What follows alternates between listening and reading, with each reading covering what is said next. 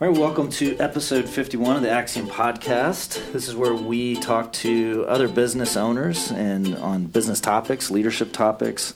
And today we're going to be talking about 50 50 partnerships. And we have two special guests. David Yon and Jamie Dunham from iBusiness Solutions. And these guys, as I expressed to them earlier, they're the unicorn in terms of successful 50 50 partnerships. So, welcome, guys. Thank you. David? Thank you. Jamie, so tell me a little bit about your uh, partnership history together. Which one wants to go first? He's pointing to David. So David's going to go first. So how long you guys been doing this together?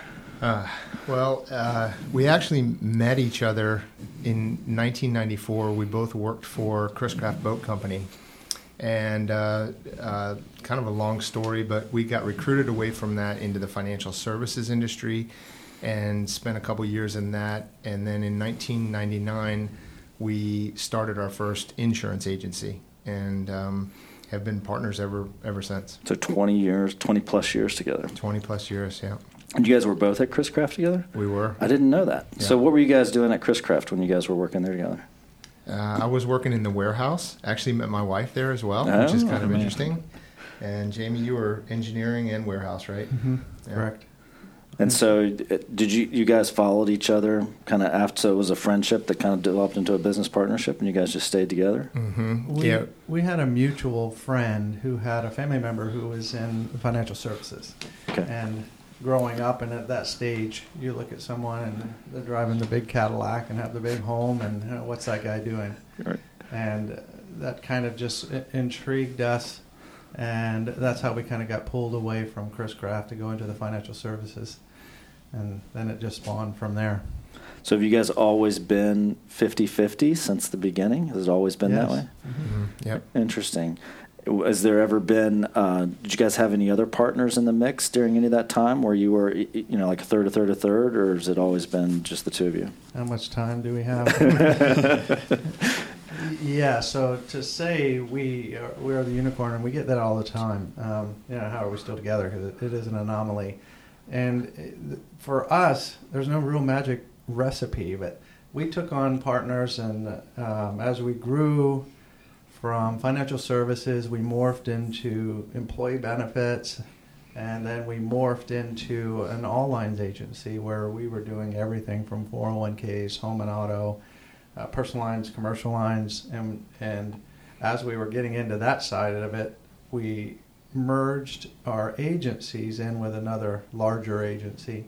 So we took on a partner, who and everything it was going well, and it, it was different because Dave and I had a kind of a pact, and we knew each other, and we knew strengths and weaknesses, and and there there's never been a time that one of us said we need to do this without the other's consent, and it, it just worked itself out. But uh, the other partnership was a little more mature in business than us. Not to say that was a good thing because it ultimately didn't end up that way. Um, however, we have um, really on two occasions have had additional partners, um, and I don't know how you say not that they didn't work out. It just wasn't the same philosophy in the end, Yeah. and and that's where Dave and I have always been um, pretty true to each other and and hold each other accountable, and it, it's worked out. So you mentioned a pact. Is that like a formal document that you guys did on the back of a napkin, or like a blood oath that you took? Or Tell us a little bit funny. more about that. No, not really that. Uh, I think you know, uh, from a, a strengths and weaknesses standpoint, we we fit together. So we have different roles within within the agency. I have different strong suits that that Jamie doesn't have, and I think uh, you know we'll probably get into a little bit more of this uh, as the as the conversation continues. But uh, we pretty much let each other stay in their lanes, and I'm not micromanaging him. He's not micromanaging me, and it seems to just work out. And the partner that Jamie was referring to, uh, when he came into the mix, it it disturbed some of that a little bit. He thought differently than Jamie and I do, and so it ultimately ended up that it didn't work out, and we we unmerged our book of business back out, and ended up starting the company that we're with right now. um, about 13 years ago, and so we're back to 50-50. And I say that he, uh, we actually have a junior partner with us as well. That's uh, just came on beginning of last year. Okay. And so, when you said something interesting, Jamie, uh, hold each other accountable, uh, which you know that's kind of music to Devin and I's ears because it's one of the things that is a big part of the, of the change or the shift that we like to see happen inside companies that are really performing well, which is this kind of culture that welcomes accountability. So, mm-hmm. what it I don't want to read more into the statement than you're saying, but elaborate on hold each other accountable. What does that look like? So, David's strengths are on the financial side of the agency numbers, contracts, lease arrangements, and and then mine was out sales, just kind of the gift of Gavin being out, and I love the network. So it, it was not only from him, we have a work marriage, but our spouses, you know, we go home at the end of the day, and this was early on, we were starving. And my wife hold me accountable at the same time. Did you sell anything today? Right. No, I didn't. Well, then you better get back in there and get on the phone.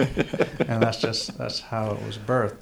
But to hold each other accountable to making sure um, contracts are up to date, leases aren't coming due, to me being out selling and we both had to sell in the early stages, but there was never really a time where I felt if I were out selling, generating revenue where he was not, that he wasn't fulfilling his end of the bargain. And and to be 50-50, we had to split every dollar that came in. So even though um, he's back at home slash office, um, taking care of business, and I'm out on the street generating revenue, that it, it never was a time. It's, it's almost like if your your wife is a stay-at-home mom taking care of the kids, she's still got a job while you're mm-hmm. out doing it. It's that relationship. Uh, um, it just worked out well, and to hold each other accountable. Same thing. You know, did we sell anything today? How are we going to pay our bills? And how do I put money in my wife's bank account? We both uh, just had to do the same thing. Yeah. Um, and there were typical times, if we were on larger accounts where I'm able to manage and get it up to a certain point, uh, I leverage the fact that I can bring David in and he can share the numbers and, and how things get played out. It, it just worked out well. We looked at other, one thing that I think helped us is evaluating what didn't work for other people. And it came into from financial money is always a challenge. You know, at 50-50 splitting the dollar and making sure one's not spending more than the other. And you, Devin, you asked the original question, you know, the, the pact. Mm-hmm. We did kind of have an unwritten rule mm-hmm. that said, and we had a dollar amount that said, if both of us, if I wanted a new piece of equipment that I thought was going to improve our, our productivity, and David thought otherwise. If one of us said no to any of the purchases, we didn't do it. And that was our pact. Not really in writing. We just said, um, and we made the agreement with another, and, uh, and vice versa. So if I didn't agree with something that he wanted to purchase, um, I said no. It just didn't happen, and we didn't fight it. We just that was our agreement, and and it seems kind of layman's, but it held true Still does today. Mm-hmm. Yep. Still does today. So, I'm, I'm interested in operationally how that affected you uh, at times when maybe one of you said no to the other, being forced in a way to to change direction with the current equipment. You know, let's say I, I guess see that challenge as an opportunity, and you know, to grow and to be better in a different way instead of looking to the equipment. Did that did that ever happen in, in your working relationship? I can't really say that it did. Can you think of a time where? Because I think we all we are always thinking of technology and ways to constantly improve what we have. So if it came down to something that he came to me and said, "I think we really need this software or the CRM system," and it wasn't a hard sell. It's, I agree with you. Can we afford it? What do the numbers look like? How's it going to improve? What's the ROI? And we just agreed. So I can't. Can you ever think of a time where? No, and and you know honestly, if it was a situation where one of us weren't on the same page as the other, if the idea made sense, we both kind of had open minds. So Um, if the idea made sense and one of us was pushing for that idea, we just had to figure out a way to make it clear to the other partner so that he understood why we're wanting what we want. And at that point, it either you know he would either give in or not. And most of the time, if it was a good decision, we could we could shed some clarity to it so that that uh, either one of us would kind of agree to it. So And in some cases, there were benchmarks. So if we want to, and I'm going way back in the early days, if we want to get the Mac Daddy uh, copier that's going to force us into a five-year lease and so on, and this is way early, um, we will. We agree that if we get to this point in revenue, then we'll. That's the trigger point to pull the trigger to access that. Same thing with hiring and firing uh, procedures. We're all kind of predicated on kind of benchmarking. Uh, once we get to this point, this is where I think we should be before we pull the trigger on that. So it just worked out. I think one of the advantages that you guys may have uh, over some is that you you did kind of come up together when the dollars were small, when the Mm. decisions were a lot more like we've got okay, so if we want that copier, we've got to go out and get X, you know, five more accounts or six more accounts to get the revenue, monthly revenue up to the lease payment. And Fred DeLuca, who started Subway, he wrote a book like 20 years ago. And the basic premise of the book is like make pennies before you can make dollars. And it strikes me that that's kind of what you guys are talking about. Is like making small decisions got you to the point where you can make bigger decisions later when the stakes were a lot higher. Yeah. I think another thing that helped too is, uh, you know, in the beginning we both had multiple jobs. So I, I worked other jobs outside of the industry that I am right now. We also made a pact that we weren't going to get debt, get into debt. And so from basically from for the last at least 13 years that iBusiness Solutions has been around, we've had no debt. We've been debt free, and that's made the partnership easy too. Because I'm sure, as you can attest, if you have a lot of bills that you got to pay, that comes into play between a partnership and how you're spending that money. So, Sure. um, And- well, in the 13 years that you're talking about, uh, you know, there's some very formative years in those 13. As we sit here in, in 2021, you're talking about 2007, 2008, 2009, 2010, when a lot of people who had debt didn't make it. right, So, yep, And we owe a lot of gratitude to our spouses who were working and supporting us and saying, believing in us. And when we say your, your statement is spot on, um, there was zero dollars coming in when we started. So we left uh, an insurance agency that we were both out of, say, 18 producers, it, it was he and I battling back and forth as a number one spot. And that's when we looked at each other and said, I think maybe we can do this on our own. And, and that's what spawned the original agency, which was birthed out of the back of my house. But uh, uh, it wasn't that I had a thriving company and he had a thriving company, and we all had we both had our own aptitude on how it should run. We developed it together. So I think that is, uh, from what you were saying, kind of a large part of of our success. Uh, we did have to split every dollar, and the decisions were made together all the way up until today. right. When we talk about accountability, one of the things that we see uh, that, and we're dealing with a couple relationships right now that I can think of, it's a very prevalent problem of non confrontation, like a non confrontational nature, uh, creates problems, right? So you guys obviously get along well. And we were talking about, you know, some of the, before we started recording, things you guys do outside the office with families and friends, and you guys are always hanging out together.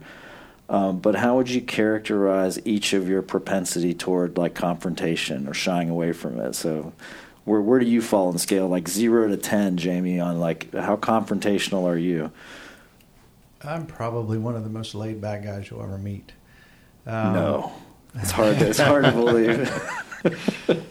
Uh, but confrontation, um, business, we face it head on, and that's been our mo from the beginning. If there is a challenge, we're going to be sitting before you, no matter what it is, and we, it always works itself out. Um, confrontation, for me, um, I don't like it. I don't know if anybody does. Uh, but we, we just don't run from it. Um, and we address it. We have ability to just diffuse certain situations.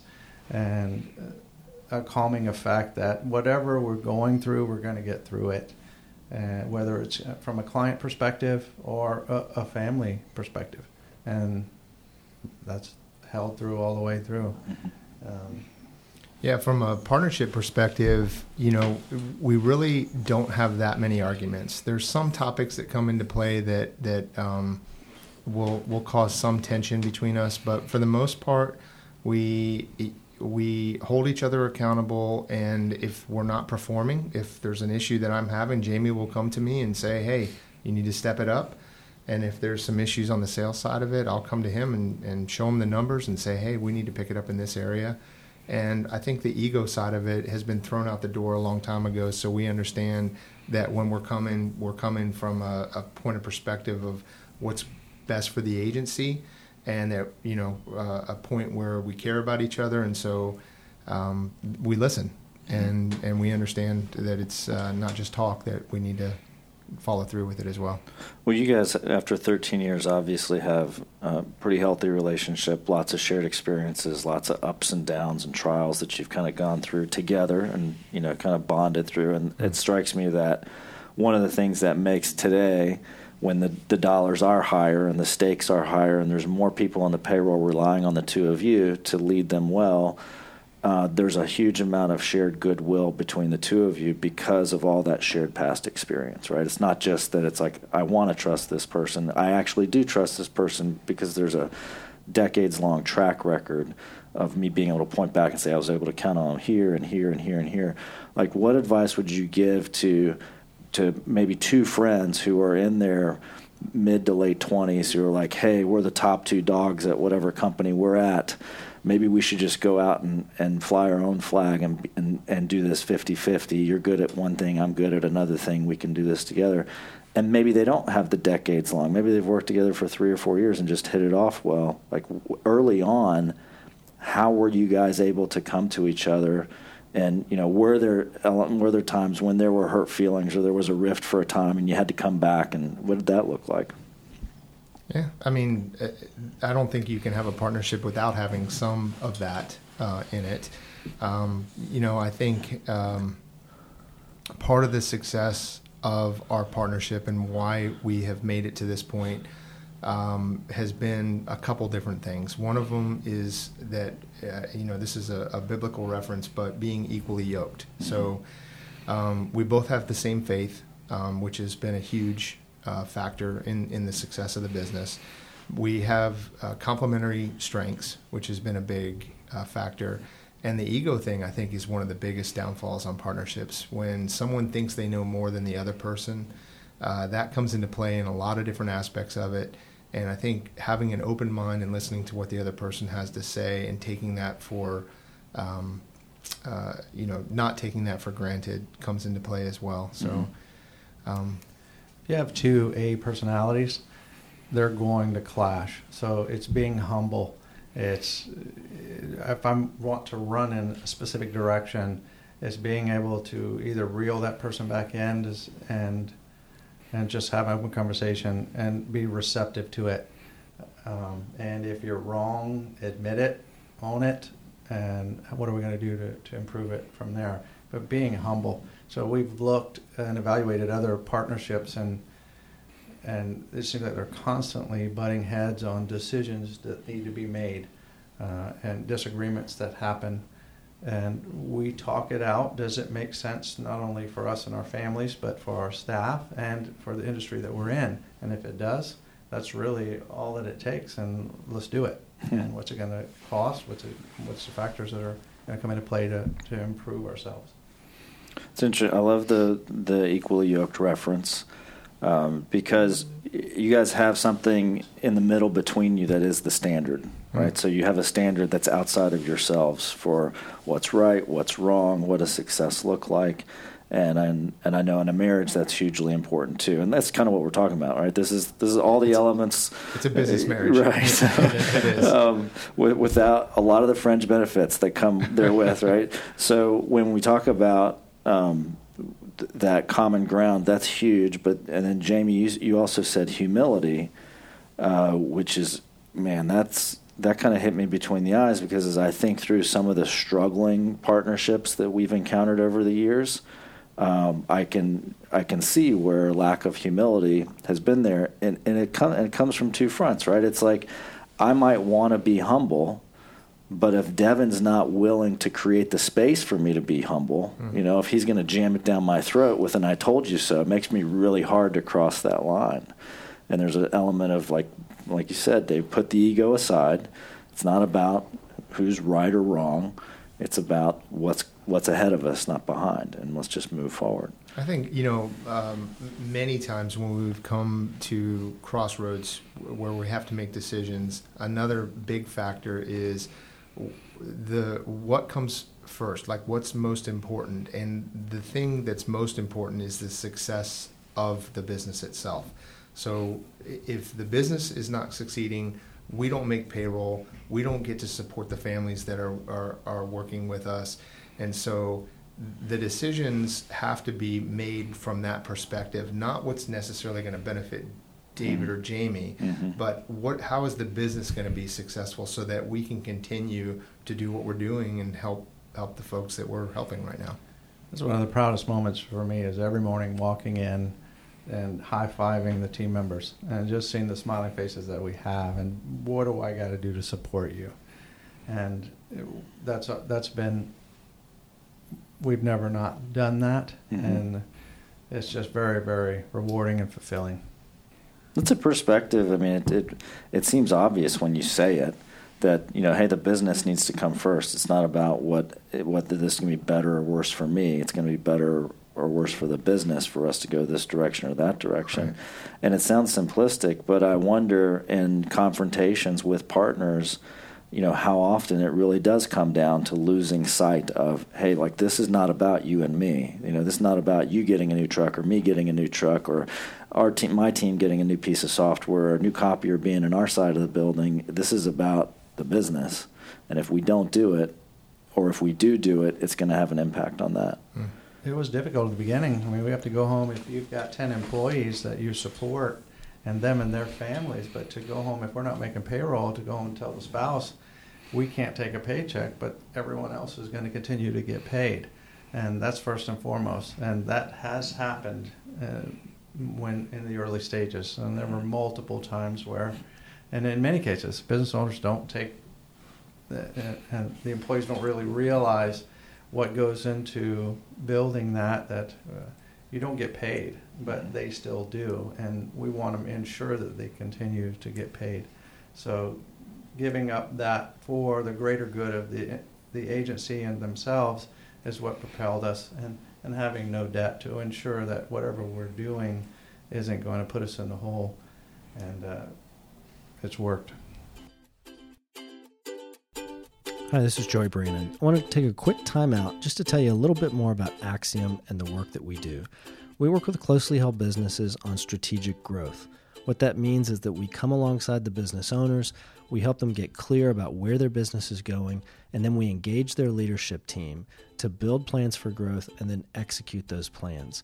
If you're a business owner and you're trying to grow or you're looking for future growth, or maybe you're just trying to manage the current growth that you have and you're looking for some help, you want somebody to come alongside you to give you the tools, to show you what accountability looks like, to build the skill set of your team so that you can step away from the business while it continues to grow, give us a call. You can find more information at axiomstrategic.com. Let's talk about roles because you guys alluded to that, or like staying. You know, one of the things that's helped you guys work well together is we each kind of know where our lane starts and stops. Um, so, Jamie, you said like from early on, you were more on the sales side and revenue generation. David, you're more focused on the financial and operations side of things. Has that changed over the years? Has it been pretty much? Have, have you had the same lane for 13 years, or has it changed over time? No, it's been the same. So I don't. Um, David comes from a financial background. It, it seems like it's just naturally inherent in him. Uh, the numbers and reviewing contracts and being able to, to discern the, the, right way to go from the operation side.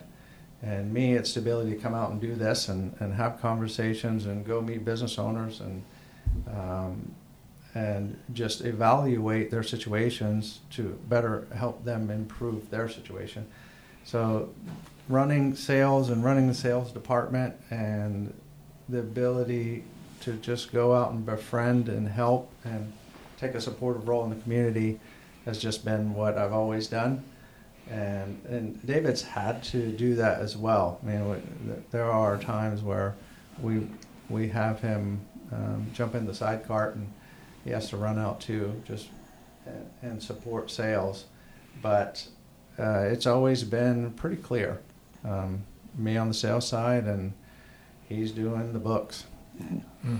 Yeah, I mean, if you, if I'm a numbers guy. That's uh, something that I enjoy, and so uh, to to come in and do the the books and look at the P&L statements and balance sheets and all of the procedures and, and operation side of it. It's just natural for me. And so, and Jamie's been good. I mean, he, he lets me, he lets me uh, do what I want to do for the most part. Um, you know, we do have financial meetings where we sit down and look at, at where the company's been going and where, you know, where it's been and where it's going. And so, you know, he sees all the numbers. There's nothing that I, I hide from him. Um, but uh, for the most part, you know, we don't sweat the small stuff. You mm-hmm. know, we just we let him or I let him do what he needs to do, and he lets me do what I need to do with the accountability side of it. Yeah. So when when we talk about what that looks like, one of the things that um, has been an issue in different partnerships we've worked with is the inability to distinguish, say, ownership conversations from operations or, say, employee conversations. You know, mm-hmm. you guys both get a W two for the the work that you perform in the business for the you know you guys probably only work like 25 30 hours a week probably. I wish. Um, we're working for that. We're working towards get, that. getting to it. Yeah. um, but that's that's what you get paid for the service that you render to the business right? And then there's other things like capital allocation decisions on buying new equipment or or expanding workforce or changing facilities, that kind of stuff. Those those tend to be more of the high level kind of ownership questions in small businesses, and so um, we've had situations where we've had to formally distinguish the ownership conversation from the employee conversations and that what that looks like is you know put a date and a time and a place on the calendar when we're going to look at the P&L we're going to we're going to bring all the issues that got tabled because you know that's not a that's not a day-to-day decision. That's a bigger thing. We need to give that more time more consideration or look mm-hmm. at more numbers. Um, have you guys found that you need those formal times? And i guess what i'm getting to is like what does your day-to-day interaction look like? And then are there are there special times when you guys like the financial meetings you just alluded to when you take up bigger topics or you just got are you just handling that as they come the the ownership side of it, Jamie and I typically it's it's one on one. So we will meet and we'll talk about those topics, just him and I together. A lot of the operations side of it, we have a, a leadership team um, that meets every other week, and those topics come uh, in, in, those meetings basically. So we have uh, the managers of all the departments, our our partner um, who's uh, who just became a, a, junior partner with us uh, beginning of last year is in that as well and so those topics are, are dealt with um, and and for the most part we have goals and directions for them but when they're making the, the day-to-day decisions we just let them make it as long as they're staying within you know the guidelines that we give them so it's uh, it's somewhat easy i think i think we've always taken the approach of i don't know everything mm-hmm. and david doesn't know everything we don't know what we don't know so we have leaned on other professionals in our business and likewise, meaning um, C12. Uh, being a part of C12 has influenced our ability to grow. So the things that you're discussing, we have off-site quarterly leadership team meetings where we take the whole day and we're planning. So this is information that we've gathered from other professionals that have been successful, and not necessarily in our industry, but just how to how to operationally run a business without having some of those influence our decisions.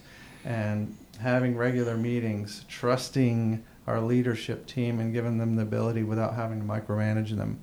So we have put procedures and team members in place to do that. But we hold um, agency meetings for running the agency, and then David and I review quarterly and, and ongoing coincidentally, uh, up the beginning of this year, we're out of space in our building, and uh, so we are bunking together. We're in the same office, so that gives us uh, more time together. That um, the issues and the challenges and and having uh, conversations about moving forward are, are constant now.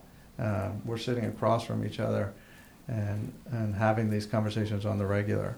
And and but then when it's time to get serious it's pulling the P&Ls and going through and looking at expenses and what where do we really want to grow? This department's falling short. What do we need to do to support them? Uh, so we do it is a, a, separate kind of agency and then as ownerships you know the uh, big picture where we're going to be in five years? What does that look like? So we hold those two. Okay. So so just uh kind of an aside to that is when we're talking about day to day interaction as partners, and we're talking about roles, there's also this, you know, one being on the sales side, one being on the operations side. and most businesses that we work with, that's a pretty big conflict, right? Not just among the, the managers, but even their, their subordinates and their, their team members because operations isn't fulfilling the jobs that we're selling, or we don't have any jobs to do because sales isn't living up to their end of the bargain and you start to see this division. And in a lot of the companies that we work with, you know, there's one owner who tends to set set I guess the standard for how we interact with one another, the vision, you know, the cultural piece. Do you guys find that there's a, a how do you in your business, how do you break that apart? How do you prevent the separate sides of roles? And given the fact that you're not one leader who's setting the cultural standard, but you're two leaders. Hmm. So, so we've again uh, kind of looked at what has not worked, and we'll use the big name payroll providers, and there's always a disconnect between sales and service. Sales goes out and makes promises that they no, can't no, keep. no, no, no, Come on, that doesn't happen. And and then service is left trying to clean up the mess. We do not allow that to happen. So it, we almost take a reverse approach. Service is dictating to sales what they're allowed to do. And it has been very successful for us. Uh, there is a complete debrief uh, whenever something gets sold that the salesperson has to sit down with the, the implementation team and completely describe what has been sold, what are the promises that have been made, what are the expectations and the timelines. And then it's left up to service to take it from there. But that timeline and all of those decisions came from our service team. So sales cannot. And fortunately, our our sales manager is also very very. Um, that's his ex- yeah. that's his expectation as well. Yeah. So we know that we can't have or create longevity, and our, our retention rate of clients is exceptional because of that. So there aren't promises made, and then when implementation gets in, I didn't know we were supposed to do that. That, that rarely, rarely, rarely happens with us. So and even in our building, we have sales on one side of the hallway and then service. And if I could tear that wall down, I would. Uh, sales is pretty loud, like in most organizations, so we do we do separate them. But uh, they are uh, they know that we will come down on them pretty good if if we come back and we're doing an implementation on a new client, and and service is coming back saying they oversold it, they and things that we can't uh, do, um, then we know there's going to be a conversation that's going to be had. Hmm. So we try to bring sales and service together as one unit, and we try not to even use the terms like "don't cross the hallway." If I could tear the wall down, we would, and we'd be all one team. And it's we're about as good as as we can be. Yeah, it's, it's you want. Uh, what's interesting too when we look at teams um, there there are distinct differences between like your stereotypical salesperson and your stereotypical service person, right? The salesperson, as a stereotype, tends to be more hard charging, get the deal across the finish line. You know, like closing is is most important. And yeah, I mean, there's a process, but we got to be flexible in the process because every customer is different. And these are the things that we sure. hear. And then the people who are tasked with actually carrying out the work, whether that's production or service, you know, they tend to be a little bit more methodical. Like, there's no way you can scale this business if we didn't have a process for how we interact with every customer and how we deliver the, the services that we do. And um, it, it is a it's a balancing act to get those two to work together, and it makes I'm really appreciative of like if I could tear the wall down, I could because something as simple as a physical separation can can have unintended consequences in terms of like many competitive cultures within the organization. So, what have you guys done?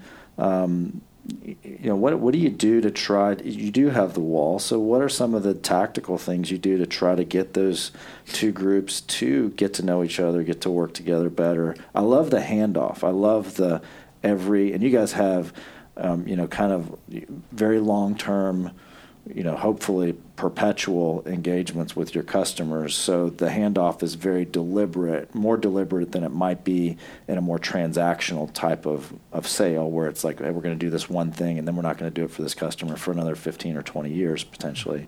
So that's a little bit different, but I like the handoff. But what else are you doing to try to get those two groups to, to see each other and work together?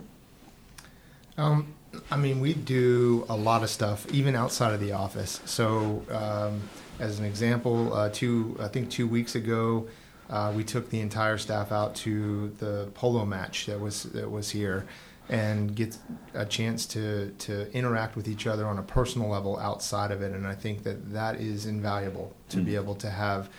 Um, you know the sales staff and all the different departments come together and be able to socialize and get a chance to know each other because it, it breaks the walls of the working relationship and allows them to work better when they're when they're um, with each other there.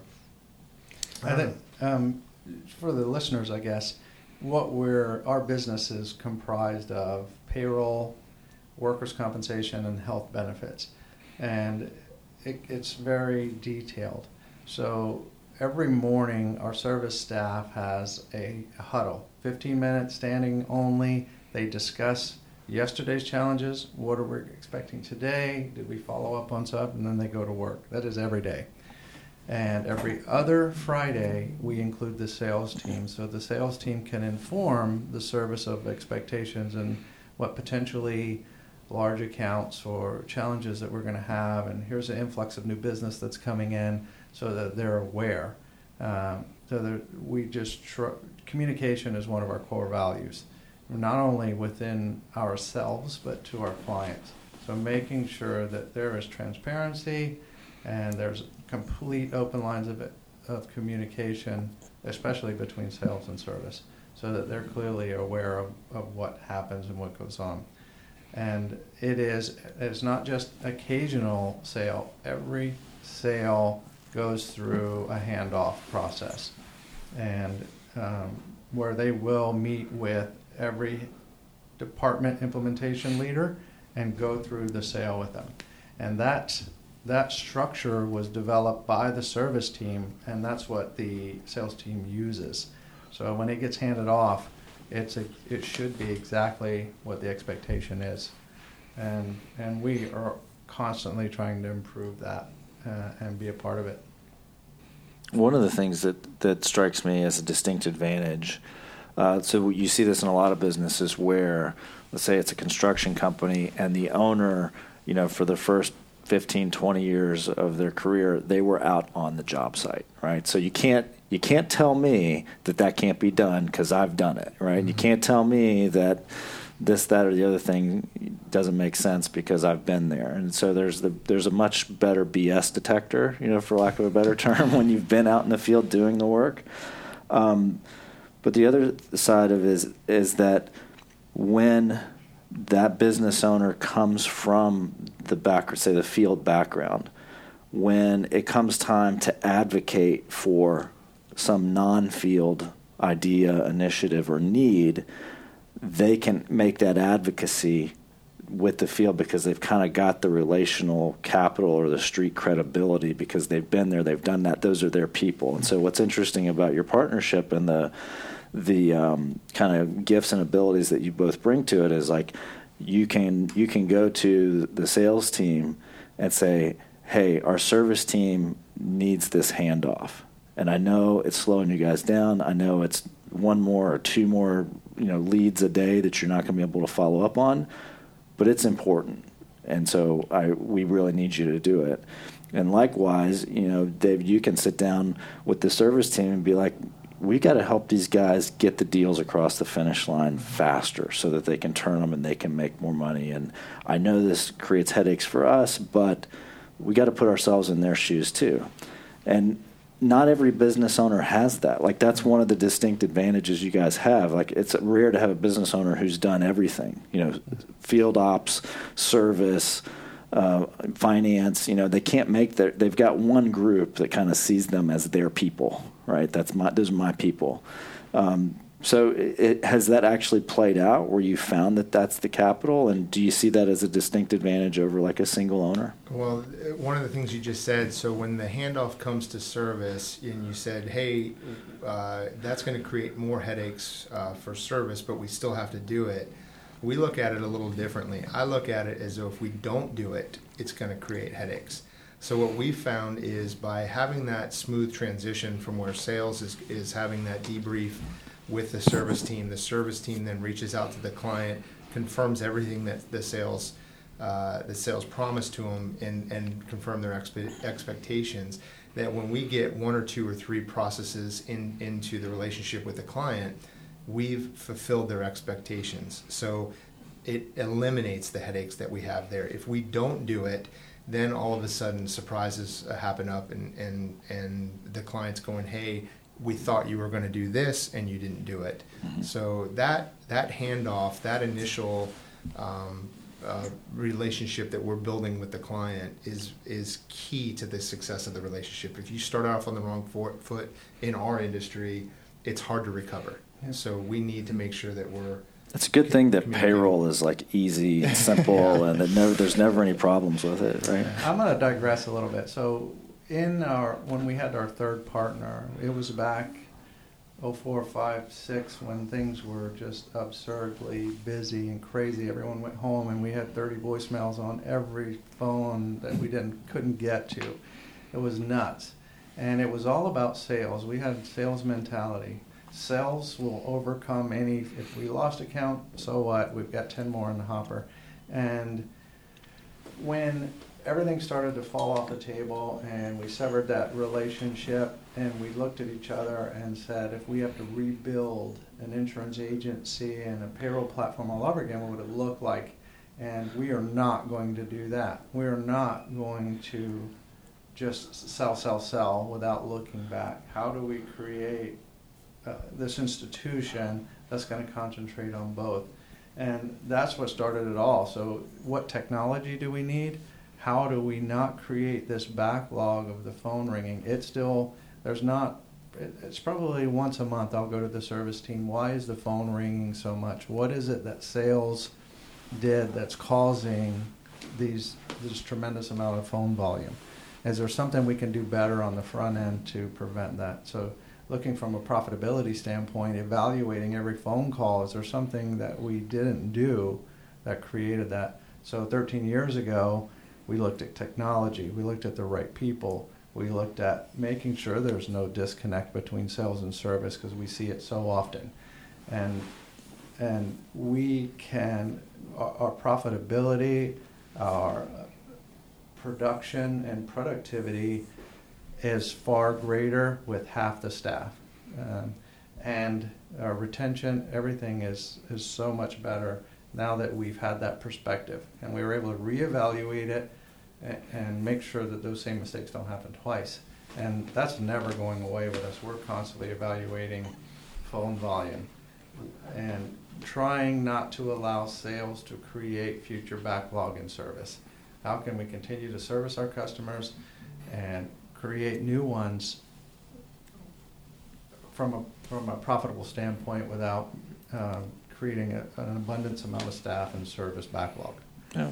And that happened, and we're pretty grateful for it.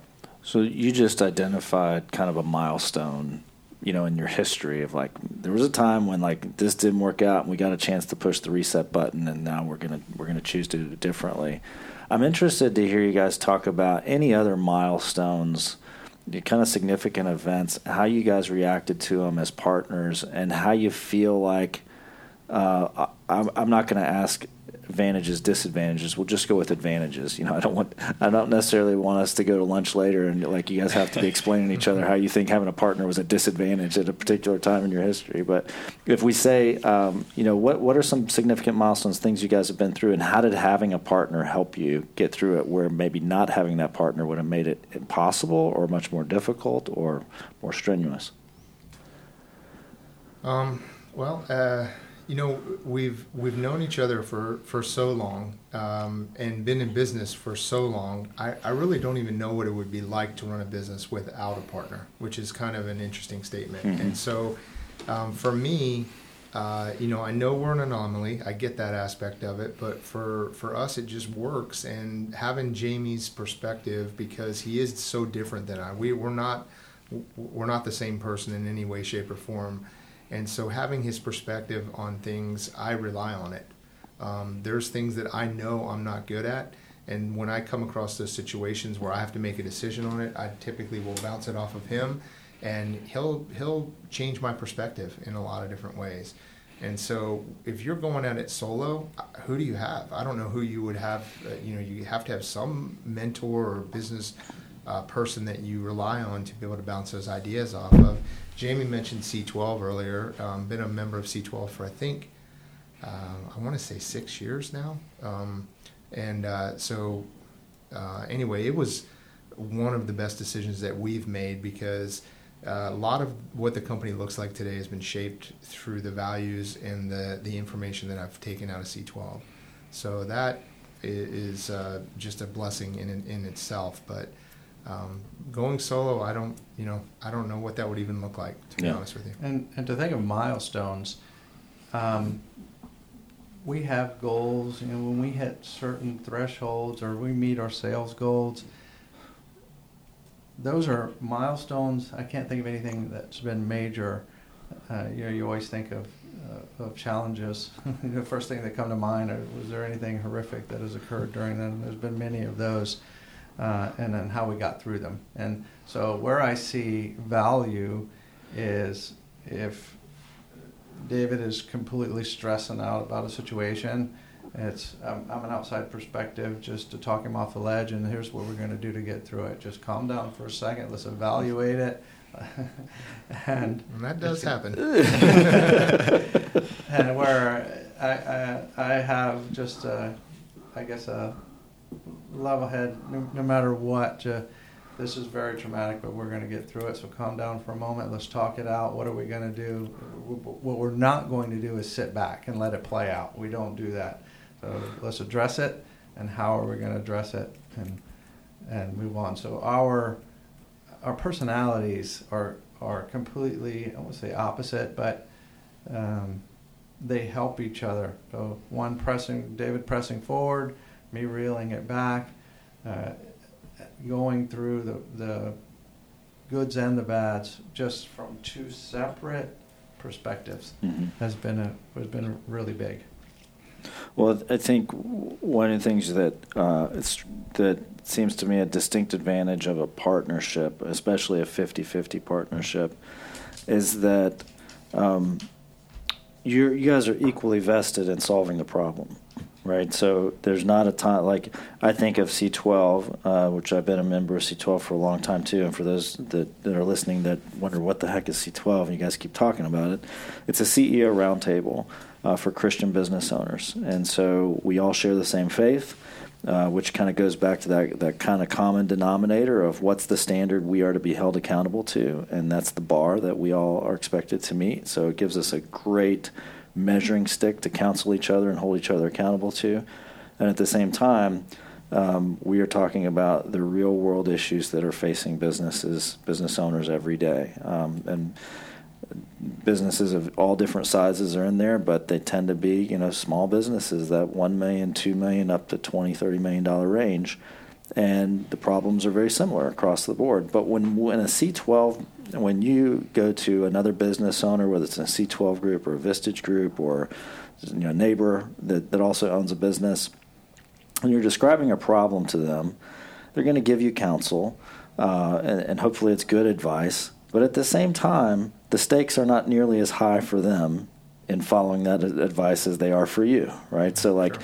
if it's wrong, you know, or if it's half cocked, or if it's not well thought out for them, and the, the other side of it too, I think what's probably more common is that uh, they maybe don't tell you the the hard truth that you need to hear because the stakes aren't high for them. You know, maybe they're thinking, "Man, if I tell him that he's maybe he's just not cut out to be a business owner, it's going to ruin our friendship." You know, but that might be, you know, if you had a business, if you had a partner, a 50-50 partner, you know, they might they might say, "Hey, look, like my livelihood's tied up in this too."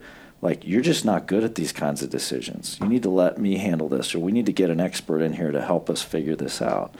Um, so you guys have that. Like it's the stakes are equally high for both of you, and so it keeps you from either half-assing it, you know, when getting into a problem, but it also I think probably forces you guys to be really, really honest with each other because the outcome's going to affect you both.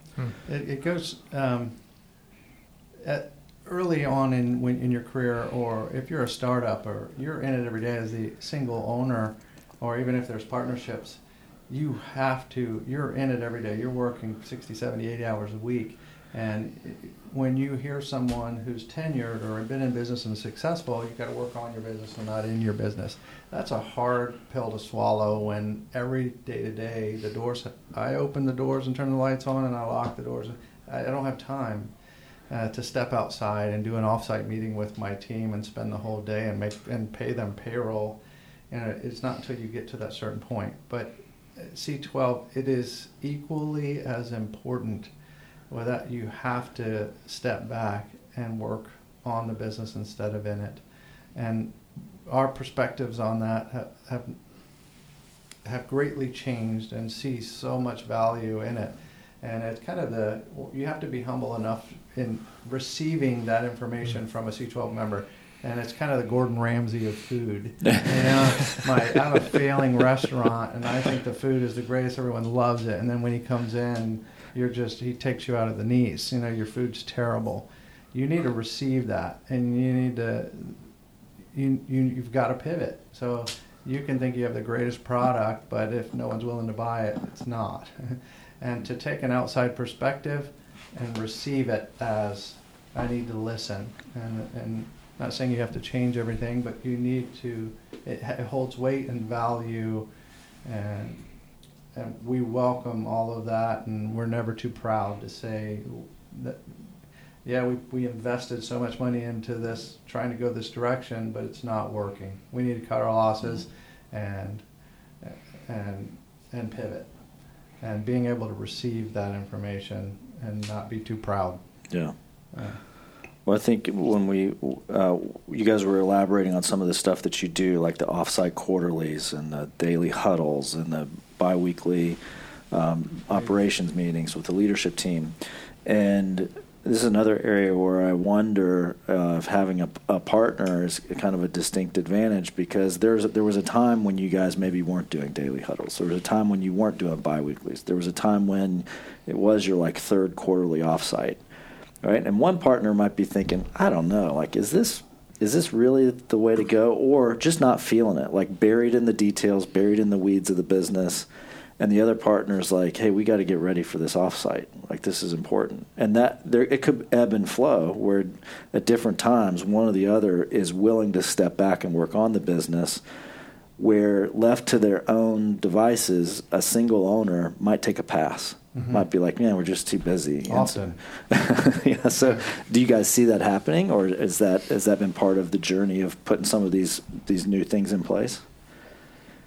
It's been a part of the journey, um, but our perspective of the 13 year ago, looking at it and what are we going to do, is going to work. We're going to work on our business, and and it's through outside counsel and being humble enough to say we failed there, we need to improve it, and and having those huddles. We don't have, we you get caught up in having meetings to have meetings and before you know it, you had an all-day meeting, and nothing got accomplished. So we try to make them engaging, um, important, and and people want to show up because there's a purpose, and and we don't have meetings just to have meetings. So we saw the value a long time ago, and through trial and error, to realize that we always have to take a step back. And you'll find that if in your day to day business, as busy as you may be, if, if a client pulls you away for two hours, that's two hours lost, and you'll find a way to make up whatever it was that you were due that day. Right? So take those two hours and, and pay yourself first. You know, work on the business. And we've all we've just taken that approach and still do.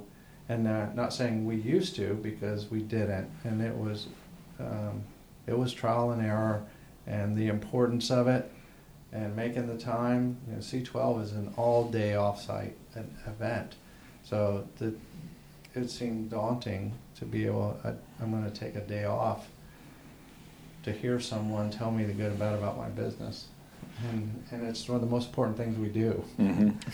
and you can't stop, and it's it's invaluable. so you have to do it. Yeah. Hi, this is Devin Dash at Axiom Strategic, and we just want to take a moment to, to break in our episode. And first of all, just thank you for listening. And the second thing we want to inform you of is a special series that we're going to be doing where we want to answer your burning questions.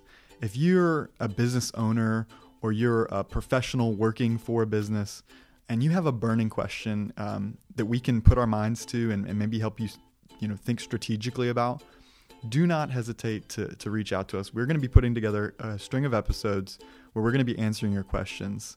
You can email us your questions at podcast at axiomstrategic.com or you can visit our website, axiomstrategic.com, visit our podcast page, and there will be a form that you can fill out and get us your questions that way. I want to thank you again for listening, and now back to the episode.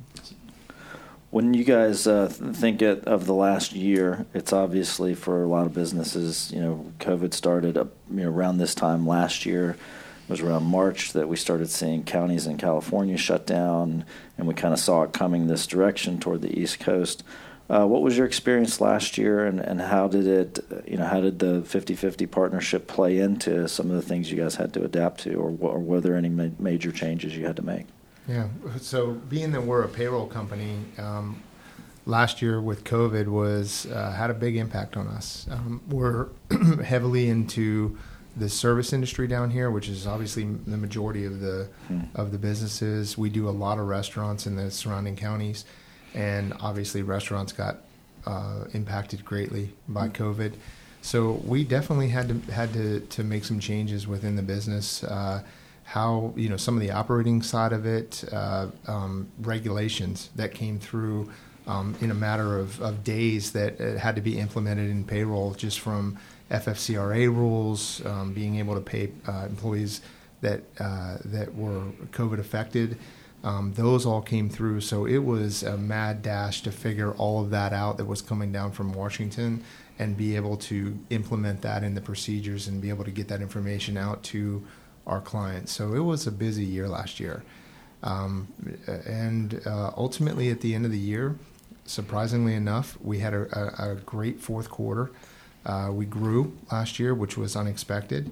Um, and uh, I think we had um, it was good and bad. Good, good in the fact that the general public's eyes were opened. This is happening so fast. You've got PPP coming out, and you don't know what you.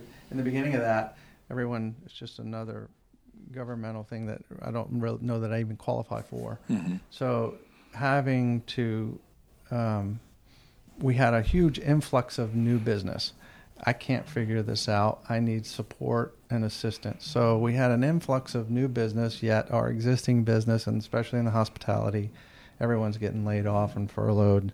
And, and what do we do? So our service and call volume, do I furlough them? Do I lay them off? Do I, what do I do? And, and what's the latest? So our payroll numbers went down from existing business, but new business, everyone saw the value in, in having additional support to guide them through everything that's going on. And it's still taking place today. So um, it's been good. And for us, we, because of we have no debt, um, we ensured the staff. We don't know what the future holds, but we're going to hang on as long as we possibly can. And no one was without any hours for us. Um, We didn't have miss, to we didn't we didn't miss a beat. Yeah, we didn't have to lay any staff off, um, so um, so it was good. And and I think you know some of the things that the services that we provide. Jamie was kind of alluding to that.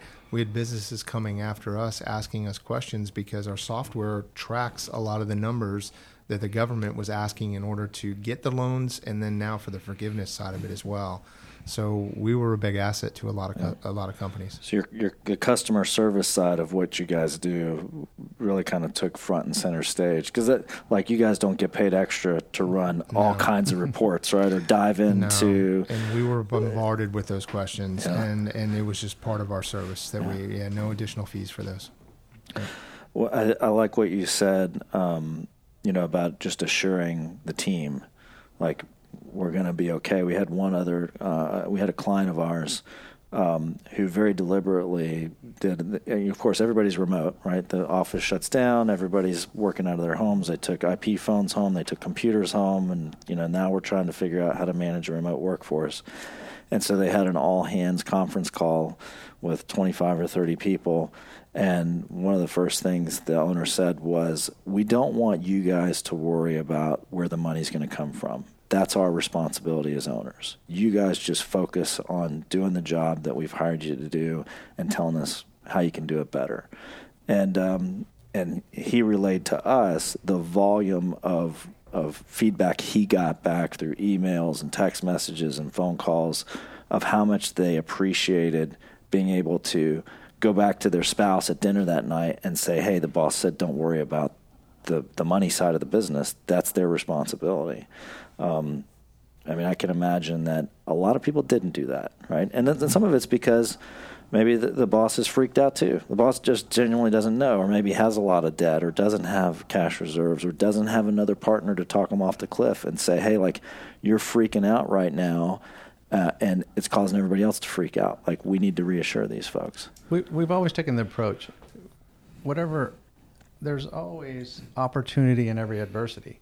So even with that, we're we you can see how do we get through this PPP and everything's going out. We need to be out telling the story. We've got this. We got you, and and that's what we did.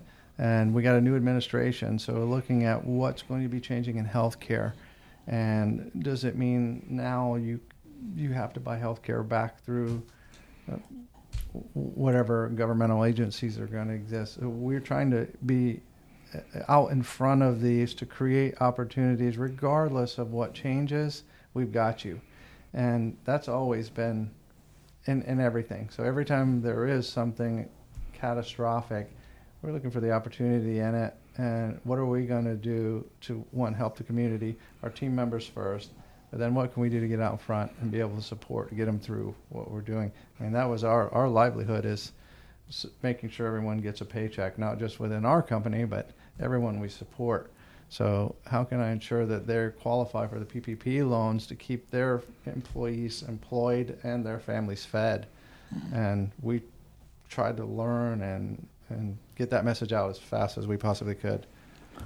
When you think back to life in like 2019 before we saw any of this coming and you think about your business operations and the way you guys just did stuff and then maybe some of the changes you had to make as a result of covid and dealing with with the other things in 2020 is there anything that's stuck uh, that now is is part of, like the com- like you're saying, Jamie. There's opportunity in everything.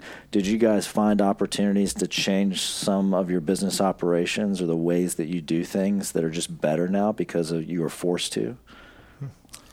There's working from home. Okay.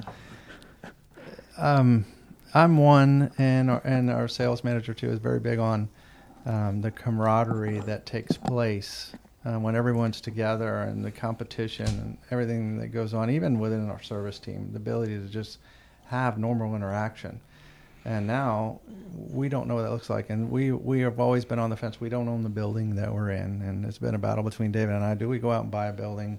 What do we do? Now we're at the point of we don't have any seats left do we follow suit with the work from home future workspace? Do we need a building now, or do we start uh, parting out and have everyone work from home? So one of the, the I guess if there was a challenge is how do we do that with the amount of fraud and making sure that everyone is set up at home uh, to do their job efficiently and, and effectively and, secure, and and securely. securely. Yeah. So we, from a payroll perspective, we didn't allow that to happen yet, um, but sales obviously can work from remote. Uh, some additional service staff can work remote, uh, and so d- doing things a little bit differently, we are more receptive to that than we ever have been before. And if you had asked me in 2019, I need half your staff to work from home, oh, we're not going to do that. Mm-hmm. Now it, it's going to be the the future, and we even have younger workforce that are coming in and almost having that expectation. Can I work from home two days a week? It's not your benefit packages. Part of it is uh, I want to work from home two days a week. Mm-hmm. And from an old timer, that's tough. That's tough for me to swallow.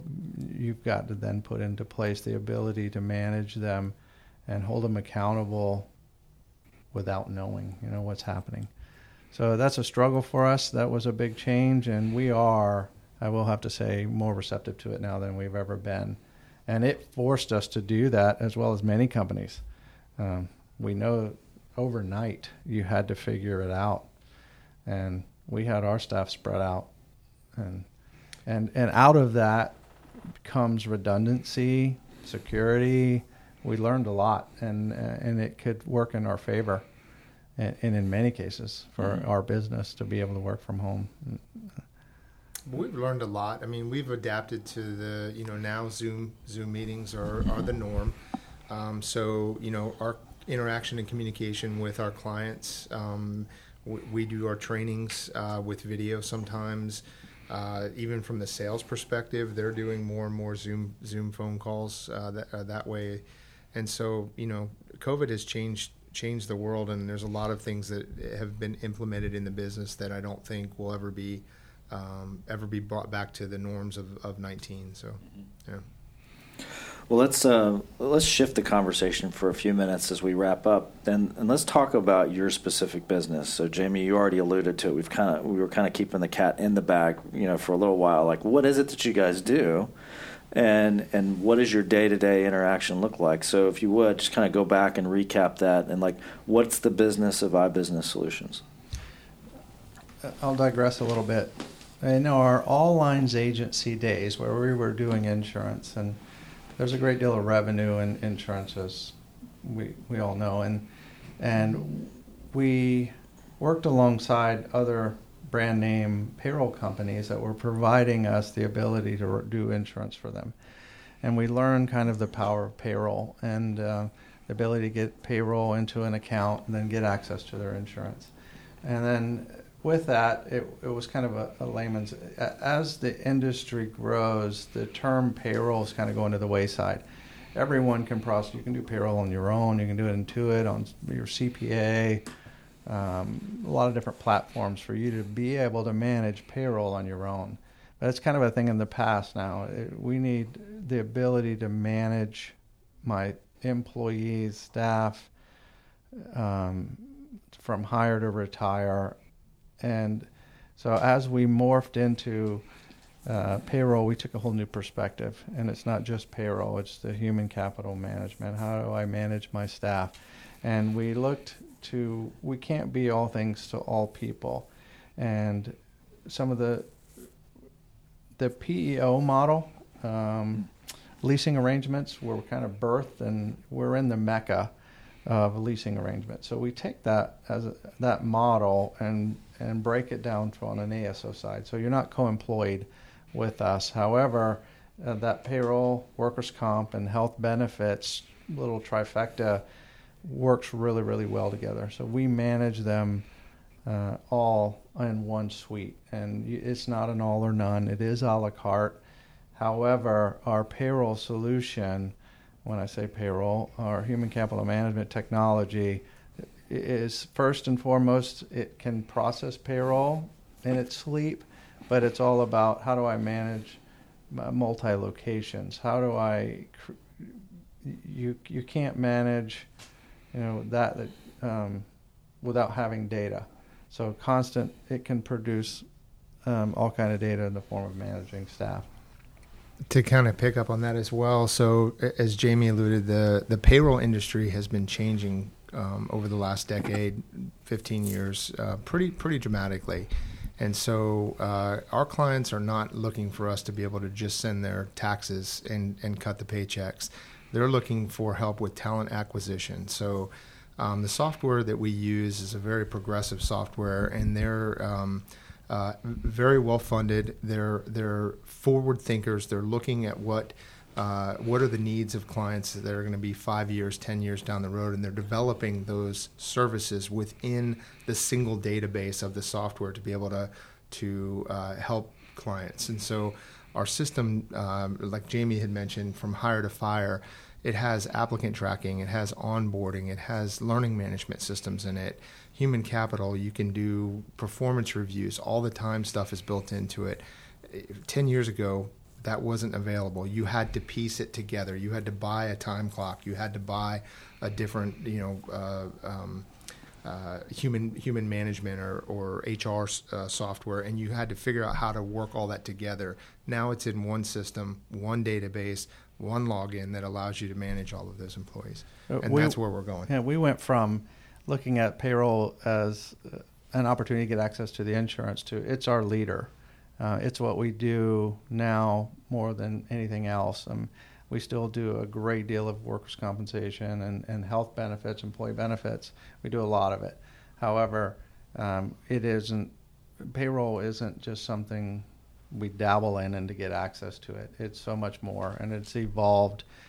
And whether it's 10 employees or a thousand, multi-location, uh, we're processing in 36 different states um, those multi-locations to make sure you're able to manage one location identically like the other is what the software does. So, what do your what's your typical customer look like? Describe what these businesses look like in the real world. We don't have a specific, say, um, we're we're real strong in hospitality, or we're um, because it is payroll related. We have them all over. So whether it's construction to hospitality to um, manufacturing. Ma- manufacturing. It's all it's all over the place. We're, ideally, um, multi-location, uh, ten employees to to a thousand. Our our sweet spot. We are heavily. We're in Florida, so you don't get a great deal. Small business capital, I think, and so if you've got five employees, we welcome it. If you've got 500 employees, they are the ones that really need the full suite uh, hire to retire. And when we go into these larger 500 plus accounts, they they have all of these, but they're they're bolt-ons, like David was described. They're purchased HR from one, and then they have their time and attendance is with X, and so they have all of these components that don't talk to each other, and they're paying fees and services and dealing with all these separate organizations. Where our our payroll platform and our software is one database. It's all integrated. There's no bolt on, there's no, uh, we say accidents happen at the intersections when you try to add something to something else. That's where uh, uh, challenges happen. We don't have any of that. Time and attendance is it's built in. Uh, so average um, customer probably Manatee and Sarasota where we're headquartered that's probably average. I think we're at 27. So average number of employees in our local area is uh, I think 27. Okay. What are you seeing? Uh, you know, with COVID, obviously, I mean, there, there's some things that those businesses are dealing with. Um, you know, what are you seeing in terms of the small business market? Like, anytime we get somebody in front of us, and like your clients are your small businesses, uh, what do you see them facing right now that is going to be significant over the next year, five years, ten years? Um, getting staff right now, acquiring talent is is probably one of the most difficult times that we've ever faced, and um, so to be able to uh, first of all find the right people. Um, and then be able to make sure that you're offering the packages and the benefits that are necessary to to get them in and keep them um, is going to be huge over the next couple years. So it's kind of crazy. I mean, we have high unemployment right this moment, but for whatever reason, getting qualified, uh, talented people to come to your organization is one of the conversations that we have quite a bit with our with mm-hmm. our clients. Yeah, we, we've uh, we've run across this a few times. Uh, different conversations we've had where it seems like Florida is kind of in a bubble.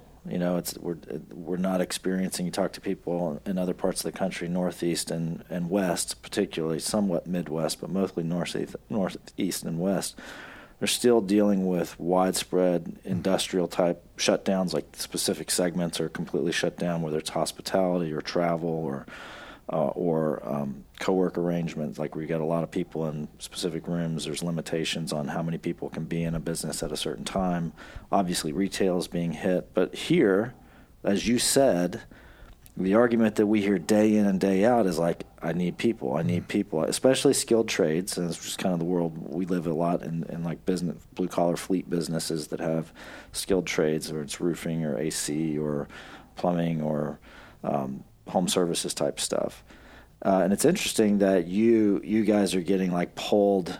You're recognizing a need that precedes the need your current product meets, which is like once I hire somebody, now I gotta find a way to manage them. Like actually, there's a step before that. Mm-hmm. So are you guys making strides to try to address that to to meet that need with customers? What's the or are you just uh, just saying like this is something everybody's facing right now? Uh, it's something everyone's facing. Um, our stuff, we don't have like talent acquisition in the form of, um, like, we don't have a talent pool out there that you can draw from.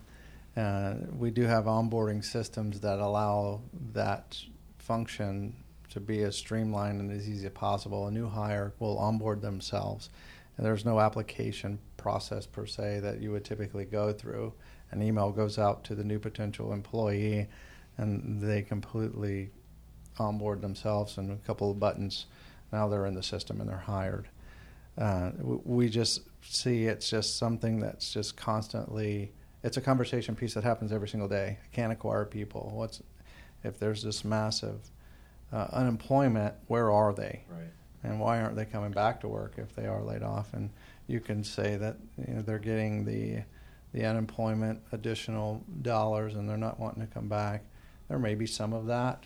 I, I think we're kind of fortunate that I think we're still, uh, correct me if I'm wrong, but the second fastest growing community and have been three or four years in a row in the entire country. So it's just booming here, and that's just what we witness uh, all the time. Um, so it's construction doesn't stop here. So having the ability to just acquire good quality people has always been challenging. And I don't think if there, there's necessarily like a magic wand on how you get those people, but you definitely need to streamline it and make that process, the process of how you're getting it, um, more automated and more streamlined. And that's, you know, if you if you're not using something like an applicant tracking system, uh, it's something that most businesses are going to be using. It used to be, you know, in the past you had to have hundreds of employees before that was financially uh, feasible for you to be able to do that. Now we have clients that have 10, 15 employees, um, and they're u- utilizing an applicant tracking system. So that's going to be one of the things that I think uh, is going to be a need for most businesses. Yeah, it's it's interesting. There used to be um, like significant. I don't want to say barriers to entry. It's not the right word, but like hurdles for an applicant to jump through. So I'm thinking like I'm gonna really date myself. Like back when you had to you had to drop off your resume, you know, or if like you're really sophisticated, you could fax your resume into the business that was. And so I gotta, you know, I've got to make the time. Number one, I have to create the document. I got to have some facility or know somebody who can format it and put it together and word process it and print it and deliver it and get it to the right person and follow up with a phone call and now I can go, somebody will walk me through, whether it's an Indeed or, or, or, some other platform, will walk me through, like, tell us this, tell us this, you know, tell us your, where did you go to school? Pick from a drop down, what mm-hmm. years, you know, pick from this menu of skills that you have, pick from this menu. And they, and then it's like, here are 40 jobs that match your criteria. Would you like to apply for all of them at once? And you push That's a button, right? Yeah. And so, so we have a the, the, flip side of that is now we have HR folks inside businesses who are not able to spend the time where they would have spent it maybe 15 or 20 years ago, which is like actually interviewing people who are are potentials. Now they're weeding through, you know, 40 feet of crap to get to the the gems in there somewhere. You, you used to be when you were looking for employment, you were intentional about it. Um, I want to work here, and you would apply. Now it's exactly with the monsters and ZipRecruiters and Indeed.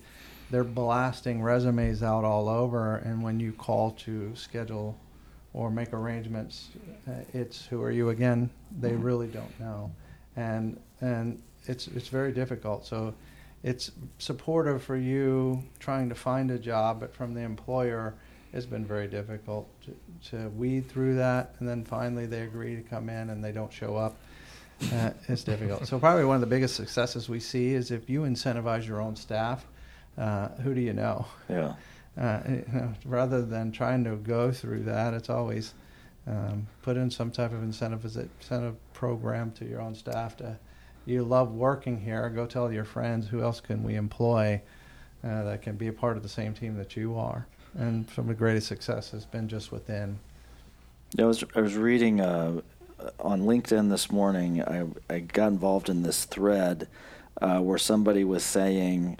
Uh, you know, you need, put the salary range in the job description and stop wasting people's time. Mhm. And you know, this was coming from, and I've heard this uh, firsthand from people coming out of school or you know younger workers, and it's like they're they feel like they're being used to check a box that we had three applicants that we interviewed, you know, and they they'd already made up their mind, or it's just like a it's it's a wild goose chase, right? And so what struck me about the conversation is that in so many areas of of our world, business world, whether it's buying a car or I can pretty much buy commercial real estate and negotiate the entire thing through LoopNet. You know, Zillow Right. is now making cash offers on Yeah. homes. Carvana will deliver a car to my driveway.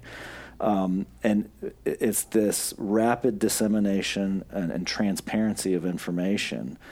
Um, but it seems like our employment practices, when it comes to you know trying to recruit and, and, and retain good people, it still tends to be somewhat of a black box.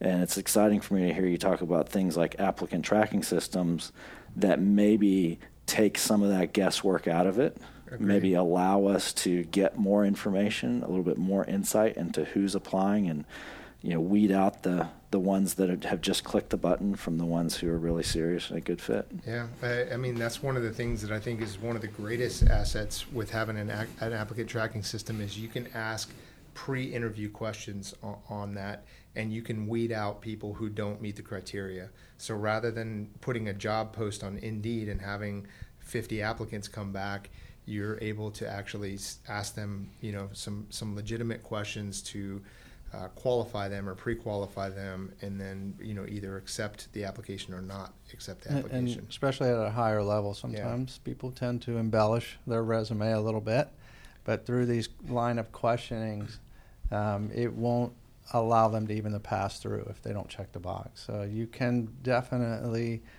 um, weed through a little bit of the embellishment and maybe a little bit of the BS by having a series of questions to go through. So it does help. And not to mention, like our ATS system uh, links up with I think 80 different job job boards. So you you create one resume and post it, and it's it's out, you know, amongst the the all of the different uh, boards that are out there, which makes it nice. What are some of the things that you see when you get involved, like a brand new customer, right? Maybe like what are the sins of the past?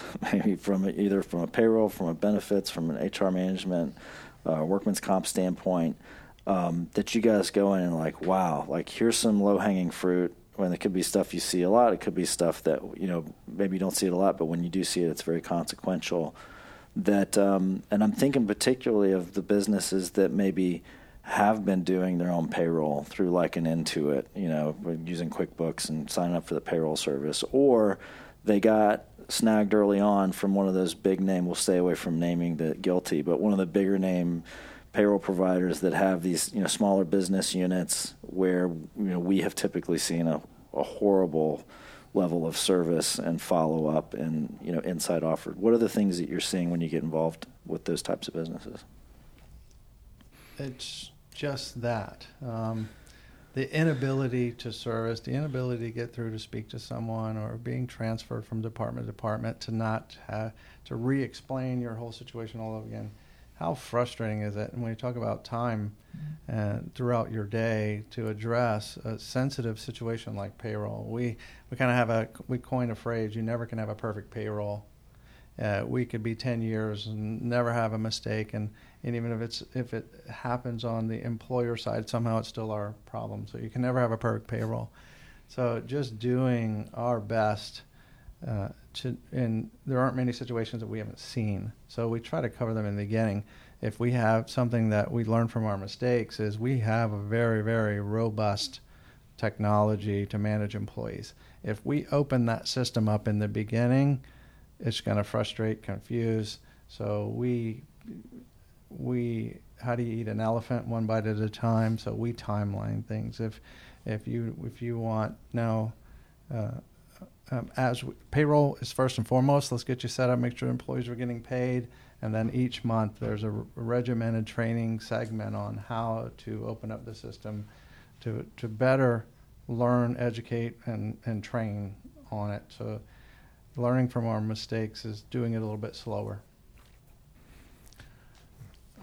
Do you see um, with the folks who maybe haven't experienced the lack of service, maybe they've been DIY type shops, what do you see in there? What's the biggest kind of like aha moment for them after a week or 90 days or a first year of, of having somebody else that knows a lot more about payroll and benefits and workman's comp run it? I think just the automation side of it too. Um, so when you're when you're processing with Intuit, it's a basic payroll package. They cut your checks for you, they process your taxes for you, and they do your year ends. And that's the that's kind of the entry level side of it.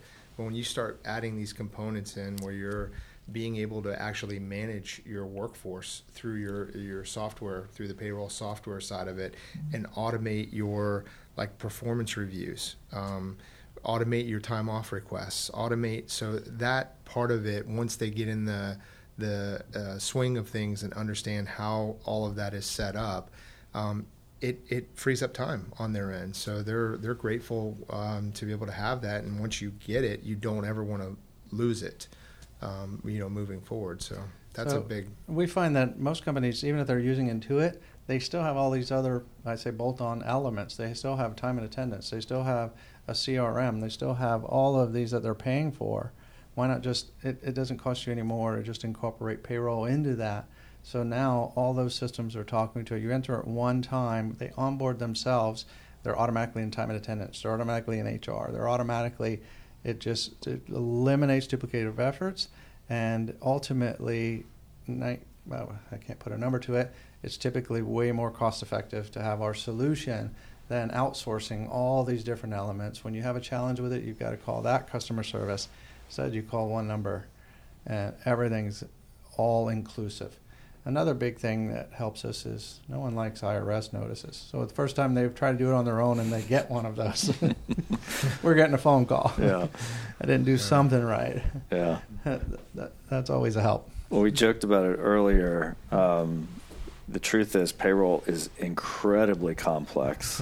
and I remember uh, David telling me the story of like when you guys had the the kind of aha moment of look, we really need to be in this payroll market. We need to be able to not be beholden to the bigger players who aren't as good at delivering as we think we can be.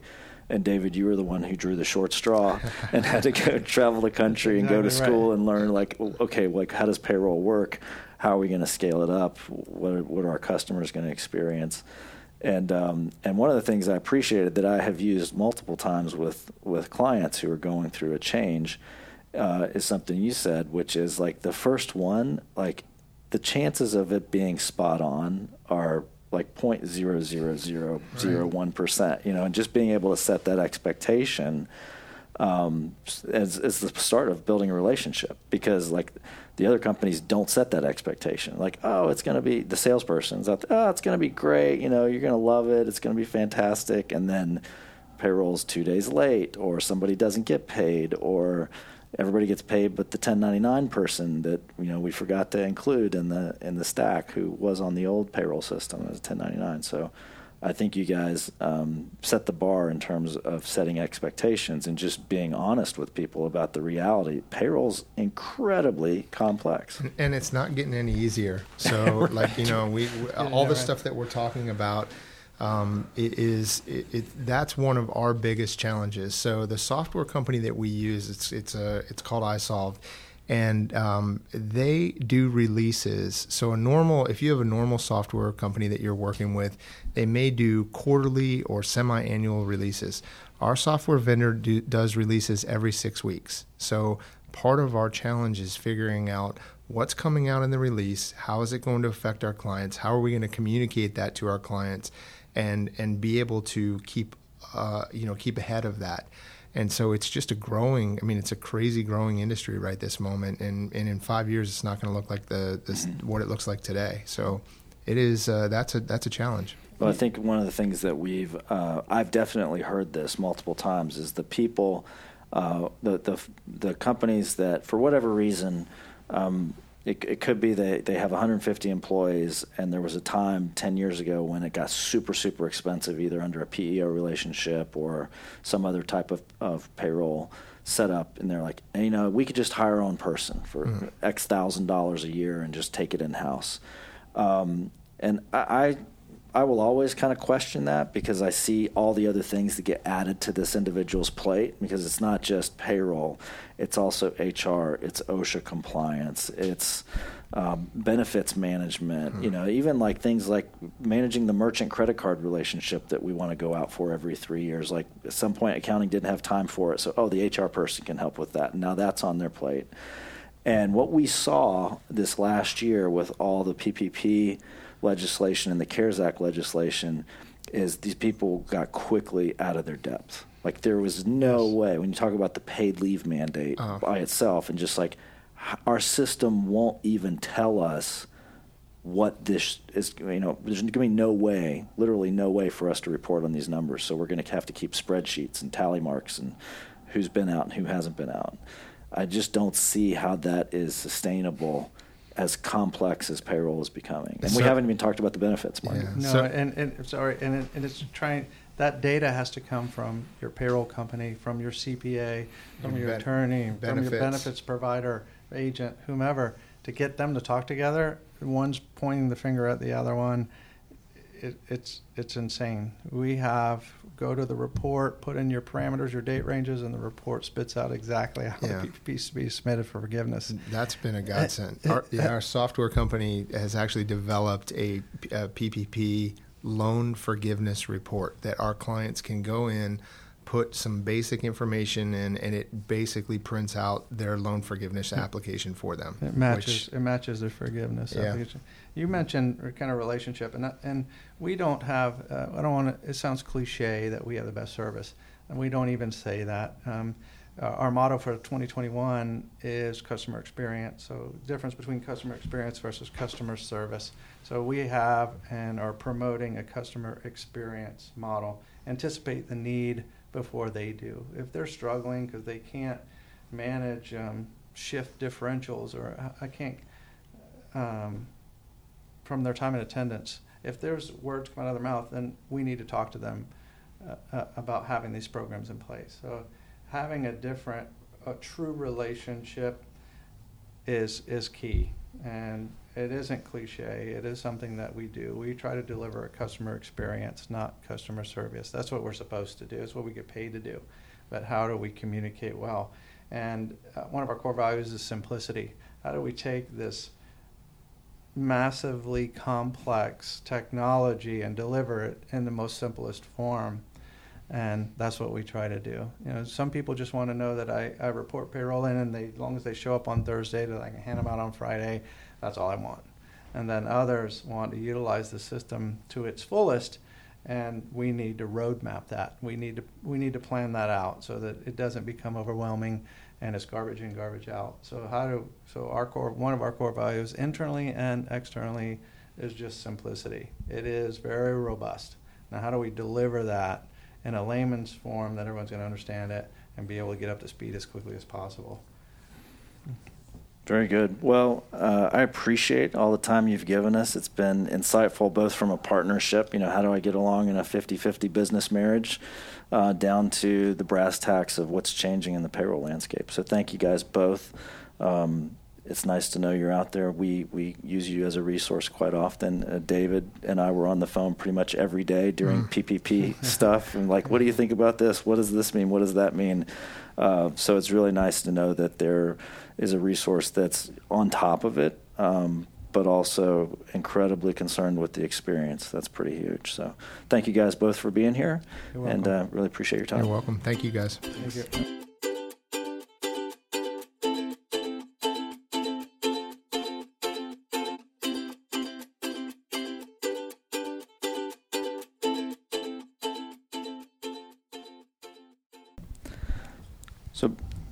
Before we wrap up, uh, I do want to go back and, and, can we spend some time talking about um, the remote work piece that you guys experienced? And just you know, this can be like very free ranging, and we don't have to get into you know what.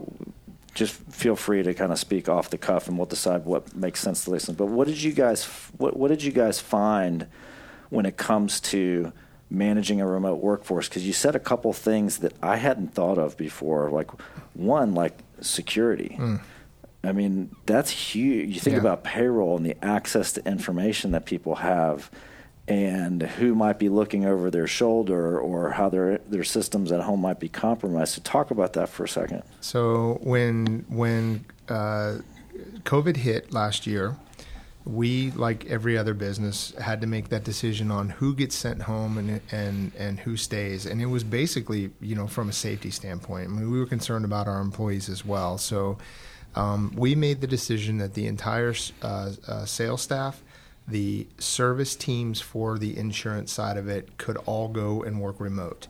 The payroll department never went home. Okay. And it never went home based on two factors. Number one, we, we at the time couldn't secure the information to make sure that all of that data was uh, going to be, you know, on computers that had the right viruses and or virus controls on them and that no one was looking over their shoulders and that that you know because they're working with files as well and so those files had to stay in house as well that was one thing the other thing is is out of our office in lakewood ranch all of the physical checks are actually printed um, packed out and sent out as well so that aspect could not have been done remote at the time. Right. So the payroll department stayed in house. We spread everybody out. We made sure everyone was safe from that standpoint. And so, um, and then after a couple months, we brought the rest of the staff back. So some of the key managers have separate systems that they're working from at home that, that we know are set up and correctly. Did you guys provide those systems? Yes. Okay, so yes. you you know like what software they're running, Correct. operating system, and how it's locked down. And we have an IT department that's monitoring all the computers and all that kind of stuff okay. as well. Yes. So still in the back of our minds, the guys and the folks that are trying to fraud us, uh, we're a payroll firm, so it happens quite often, um, are very smart. So uh, we feel we're pretty good at it, but there's always the unknown. We don't know what we don't know. So we have limited that, and it will be a work in progress to ensure before we allow, say, that sensitive information to be accessed from at the home level. So we do have, uh, from a health insurance perspective, the HIPAA compliant portion and social security numbers and things of that nature. So those are on lockdown too, and there's only certain people who are allowed to have access through our own systems. Um, so that is continued. We are we have kind of an appointment to re-engage IT. We outsource um, IT for ourselves um, to just what do we have to do, and then what this is, goes to all businesses. What procedures do we do to put into place to be able to manage them? And should it be now a part of us as a business owner? I'm asking the question almost is are we to supply them with all of this to ensure that it gets done, which is another added expense. Uh, the phones, adequate internet, adequate security, adequate uh, three screens for them to be able to work off of and we're struggling with that right now, frankly. But the most important part, whether it's it's the laptops that some of them we provide to make sure that there's not crossover, that they're not utilizing that for personal aspects and and creating email platforms that can allow you to bring in something, viruses and such, and get hacked. Yeah, I think like the bring your own device policies that we've seen kind of take fruition since smartphones came into play, and there's like, I want a Samsung or I want an iPhone, mm-hmm. and then it became like, well, I want a Mac or I want a Dell or I, so I think some of that kind of prepared us for it, but not like there's a huge it prepared it for the people who the salespeople who's like they're going to have a laptop, mm-hmm. right? But the large majority of of the issues that we heard from clients is like we have to unplug a desktop computer and two monitors and get them set up at home and do they have verizon spectrum bright house or, yeah, yeah. Um, like are they going to be on a wi-fi network that their kids are going to be on you know does it have a pass i mean right. it's just like do they even and, and then from the, the standpoint of uh, just environment like are they going to be taking phone calls while there's a dog yapping in the background? Like, so we had uh, interesting a friend of mine who their their whole business model, the company he worked with was a financial education company, and um, their whole business model was remote employees. They had one office in the Northeast, but there was like three or four people there in IT, and everybody else was around the country. And for you to work there, they had to approve your home office setup. Wow. Even to the point of like, well, if you close in that wall and you darken that window, then we will hire you, kind of stuff. And that's not, that's hard when you're taking somebody out of an office and saying like, we need you to work from home immediately. Mm. You can't necessarily stipulate those kind of things, but well, it's funny you say that because uh, years ago, this is pre pre COVID, um, we were actually working on a, a big laundry uh, uh, account, laundry uh, laundry firm account or whatever. They did bedding for hospitality for hotels all over. Okay. Right. And the the comptroller there, as we were meeting with her, was they were working with a payroll company that had outsourced all of their uh, they had outsourced all of their service staff, and they were at home. And that was one of her major complaints was every time she called, there was a kid crying in the background or a dog barking, yeah. and she couldn't, for the life of her, life of her, figure out why they were allowing that to happen. So that has just stuck in the back of my head as well. Mm-hmm. But it's kind of that's already in a very short period of time. That's the norm. So now there's going to be a dog barking. You're going to hear the doorbell ring. You're going to hear Amazon show up, throw a package yeah. on the front porch of whoever you're speaking with. And and the Zoom meetings are unbelievable. The guy that I typically see in a suit, dressed to the nines, hasn't shaven in a month and it's hardly recognizable and we're on zoom yeah. i'm not even sure if he has pants on yeah. and and it's okay now so that uh, part i think we just got to skip over yeah. and we're more concerned about getting the job done and what are the security measures and do we have to we need to make sure that we have every it's bad enough that we we've got to put all these measures in place to secure our office now I'm extremely concerned about how do these folks work from home without being breached, and not just for us. I mean, we have to look at it globally. This is happening, and it happened whether we wanted to or not. And is your information now out there? So we we're being very delicate about it, and we haven't fully rolled it out until we feel extremely comfortable with it. But it's going to be something it's just happening now, and people don't want to come back. There's a part of me that feels like we're kind of in a honeymoon period with this, where it is okay not to be, you know, shaven in four days, or to have the the cat constantly walking across the background. Um, but with a, as with a lot of things, I think you know you guys heard it firsthand. It's it's acceptable until it's not, and all it takes is a competitor in your same space to to have clean shaven people with well lit workspaces where it's almost indistinguishable whether they're home from work. Uh, they're available during the hours they're supposed to be. And so I think what I envision, uh, we, have a client that's in the commercial real estate market, and they're saying some of the reports they're getting from the analysts are that it's going to be 2023 when the resurgence in office space and, and Class A office space kind of comes back. But 2021, 2022 is, is still going to be, you're going to see some continued pullback from large workforces embracing the work from home. But I have to think that the resurgence is going to be is going to be kind of the backlash of the unshaven, you know, cat infested home office, where it's like we have to now. Okay, there's the other thing that uh, is interesting, and you, you alluded to it during the podcast of, of like. Uh, the the next generation. We'll pick on Devin here. Oh, he's our he's our token millennial. um, but the um, and, and he hates that because there's so much in his character that runs against Yeah, the stereotype. But but um, but you said like they almost expect work two days from home. Um, and I think you know I'm thinking to myself like we we've, we're talking to somebody about joining our team and he came in and spent some time with us this past week like we we had lunch at this table and um, and I talked to him afterwards and he said you know I I like that like you know I, and he has been working remote you know, as part of a distributed workforce for the last several years, and he, and you could tell he misses that. Like he wants that connection, that face to face connection and interpersonal relationship that only happens when they're in the same space at the same time. Um, but he's close to my age, right? So I, I wonder how much of this um, shift it, it really is generational. Where like my generation, a lot of our identity was at work. I mean, the, the I've got a group of friends that I've known for 20 years because I worked with their wives in the same mm-hmm. office, and we started going to happy hours together and hanging on weekends and taking vacations together, and th- that was just normal. It was like, of course, I'm going to find the people and the 20 or 30 people I work with. I'm going to find my people.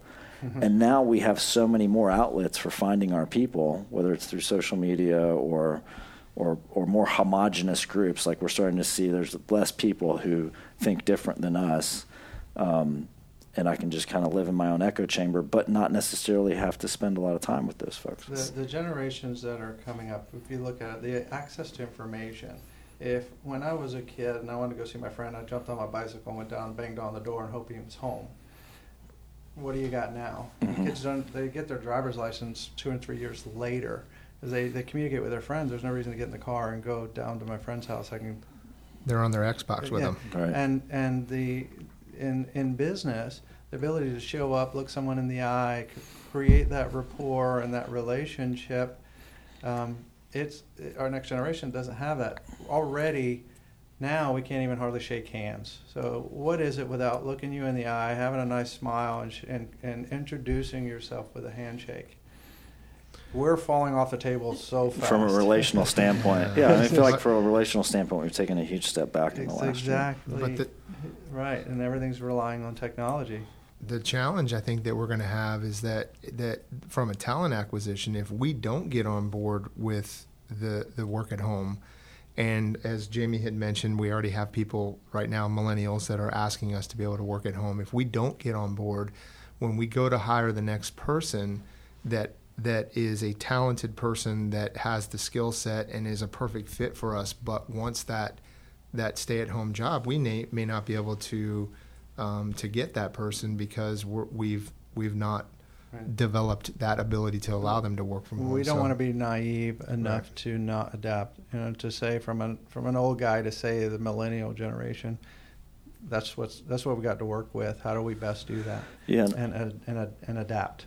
And I'm interested, like in, I, we're definitely going down this route. Like, I mean, this is Yeah. this is the route Faster that, than we I really mean, want. Axiom will be built on a distributed consulting model, and we're going to have to. And so this is where I push Devin into the conversation. Like, how do you build community? Mm. Like, this is your this is your this is your That's my- ballywick, right? Yeah. um, how do you build community when you don't have the the excuse of like running into people at work every day? Like it, it kind of it can happen organically. There's definitely you know we can create safer work environments. We can create better venues, like the stuff you guys do with off sites and going to polo matches. That's huge. Like if more companies would do that, I think more people would enjoy coming to work on Monday mornings. But how do you do that kind of stuff when we're talking about remote work? Well, we have a, a prime example. So, our one of our sales guys turned 50 today, and and four or five of our service staff stayed last night and decorated his entire That's awesome. um, with all of the 50 over the hill kind of stuff. And if you're remote, how do you do that? Right.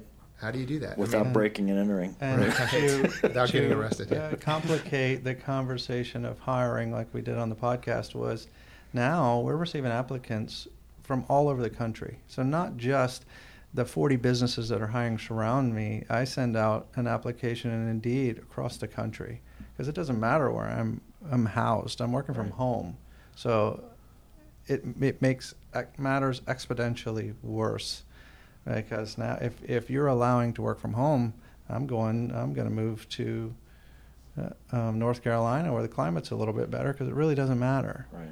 and we're seeing that.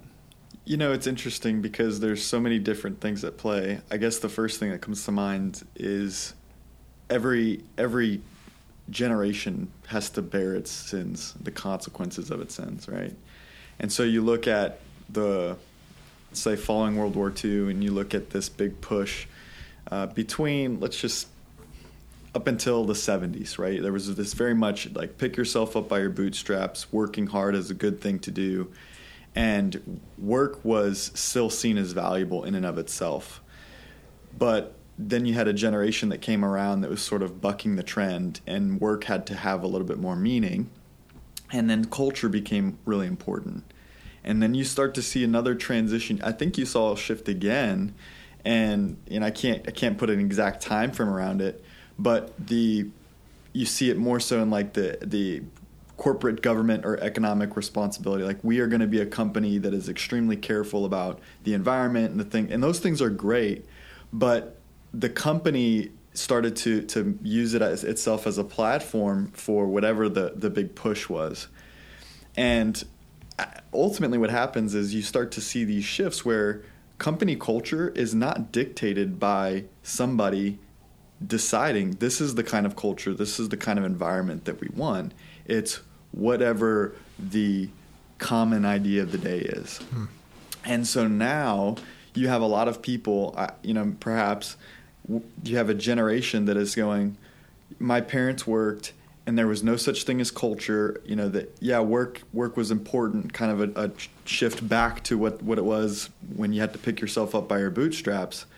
And they're going, why do I need to be in an environment? Why do I need to be in a workplace that is not going to fulfill me? I'm spending eight hours of my day there. I'm spending a majority of my life in this office.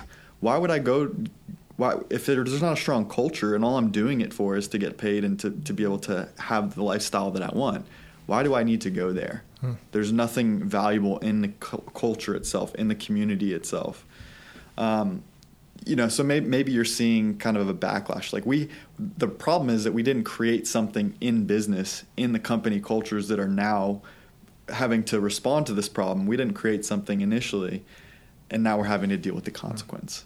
Right? People don't want to be there, or they don't feel like they don't feel attached to it in any real meaningful way. So is there a is there some sort of magic wand to be able to create an environment, a, a, a, a, culture when you're when you have your entire staff working remote?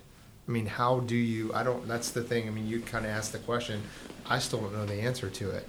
How do you engage? How do you figure out how to to build that camaraderie, that teamwork, and that that great environment that I think we have at our company when uh, you don't get a chance to see each other face to face? Yeah, I think it's uh, so. There's a lot of companies that see each other face to face that don't have the culture that you have, Okay. right? So uh, uh, that says, okay, face to face is not the the key ingredient. It's what are you doing when you're face to face. So what are the things that you guys are doing that are different from other companies? And it could be po- it's, it might be possible that you could take those things and do them even if you weren't face to face. Maybe maybe we're making a presupposition that it's face to face that's the secret sauce, but it strikes me that I mean, we've run into we're we're dealing with a, a couple of new clients right now, and I can tell you, face to face is not cutting it. Mm-hmm. But is face to face an ingredient that adds to the success of the of, of the mix? I th- so here's where you might get into efficiency versus effectiveness, right? I think face to face makes it more efficient, right? It's more efficient mm-hmm. for us to all be able to go to the polo grounds together and to build relationships together and that, that you know, you spend 10 minutes with this person and 30 minutes in conversation here and 15 minutes playing cornhole with these group of people and we can start to build rapport and relationships and see each other as human beings that, that like to, to be around each other. So that fosters the same kind of goodwill that we talked about the two of you have been able to share for the last two decades, which helps you work together so much more effectively than people who don't share that goodwill and we see partners butting their heads. I think that's what we're after. Is like, do you do I believe that you have my best interest at heart? Mm-hmm when we hit you know disagree on something or make a handoff and it goes sour and I'm dealing with a client, do I look at you, do you pissed off like you created this problem for me, or do I look at you and go, man, they're probably doing the best they could. Can we go spend some time together and figure out a better way next time?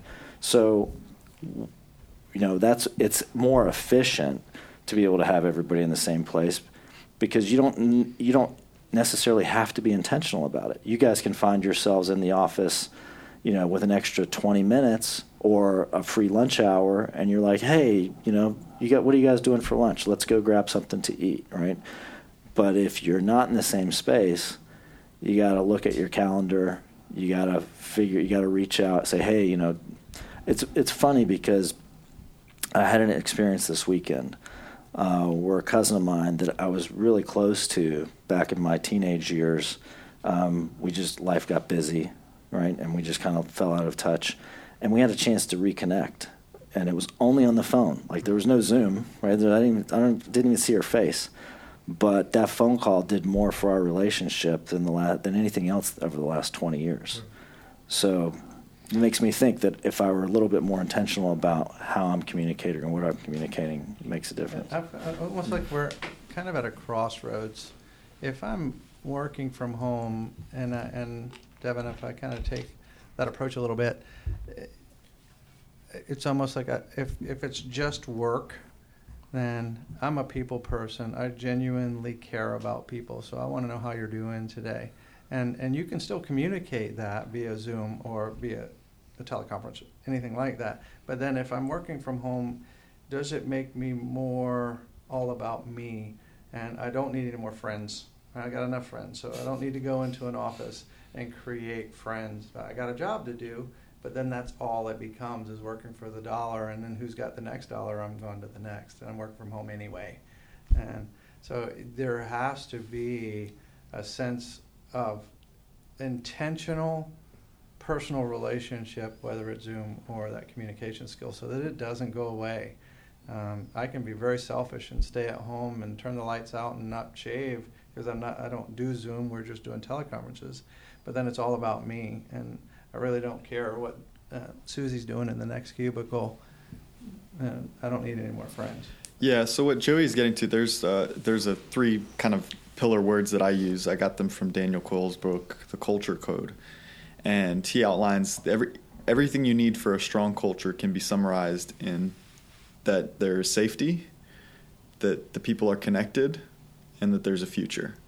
So if you if people in your organization feel safe and that you know they can hear hard things and not be seen as lesser of a human being or uh, you know that their job is not threatened because they were called out because this your performance in this area stank that that's good. Like you should be able to feel safe in an organization. It doesn't mean that everybody's walking around with with kid gloves on, making sure that they don't hurt feelings. It actually means safety is when people say things that would intentionally, you know, may may hurt feelings. Mm. There's structures in place in the culture to make that a, a good thing. Uh, people are connected in that they're looking at everything around them and going, what we're doing here in this business, in this organization, or or this team it's for a bigger purpose. Like there's something that is bigger than all. Like this is bigger than any one of us, right? So we're connected beyond, like on a human scale, right? Which is sounds really progressive and new agey, and but I think it's important, right? We're connected on human scale, and then there's a future that we are going somewhere. There is an end goal in this.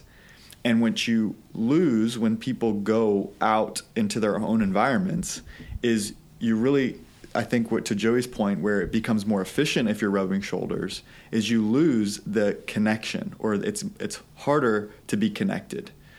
But it's not impossible. In fact, you know we know a company, the Bob Barker Company, is in C12, and, and a, at least one of their members one of their employees is Dan Kalari, super guy. His team is completely remote, hmm. but he he he touts that they have one of they have the best culture, and I agree with him because I hear his stories. I hear how he connects with his team over Zoom on a weekly basis. You know, the weekly leadership team meetings or the daily huddles. Like the, even if those happen on Zoom, that's still ways to be connected. Like, hey, let us know what's going what's going on in your life that is bigger than that bigger than you that we can all like rally around hmm. because it's not all about work here. We're connected beyond what we're doing in these four walls. And if you have those three things, I think you start to, whether it's remote or in the office, you can build the strong cultures. You can build the relationships. Uh, it is easier, I think, when you're rubbing shoulders with somebody. I think Brene Brown says it's hard to hate someone else up close, right? So when you're rubbing shoulders with somebody, it is much easier to build the strong relationships that that I think are one of a key you know key piece of culture. So if businesses aren't embracing that, they're going to get run over, and it's going to be very difficult for them because this is where we have to adapt. We know that that's coming uh, faster than we really want it to in some cases. You've got to embrace it, and you've got to figure that out now, and you need to adapt, and you have to be intentional about it. So, what is it that we can do to create that culture that feels like they're they're making a difference and and I don't have to come into work to do that. So if you're not embracing and adapting and doing that now, you will get run over because it's coming and it's coming fast. Hmm. Yeah, we we have uh, we had a situation in the past week where we were addressing that same issue. Like, why is the culture not there? Devin brought up the safe connected future and what it looked like in this particular instance, which may have some general application, may not. But safe, like in this case, you got to remove toxic members from the team. Mm. Toxic people who are um, not on board, you know, d- are more more self interested than team oriented, um, or you know, prideful and ego, lack of humility can be very toxic to any team. So if you if you've got that kind of stuff, I mean, like I'm not saying go go you got to go give them the boot today, but you got to address the elephant in the room, which is like, hey, like when you show up, the conversation shuts down. Um, people don't. People are scared to tell you what they really think. You know about not about you, but about a new idea or problem resolution because you'll shoot everything down, or you seem to always have the answer. You know, like, do you really know everything? You're saying like nobody. Just once, I think your teammates would be refreshed. Here you go that's a good question. I'm not sure. You know, can we talk about that some more rather than always have? It. So that toxicity is one of the biggest things that creates the unsafe environment. Connection. When we talk about in our planning model, uh, values, vision, why, and mission. So the why, like why are we doing what we're doing? If Devin and I share the same why, we have a whole new basis for connecting.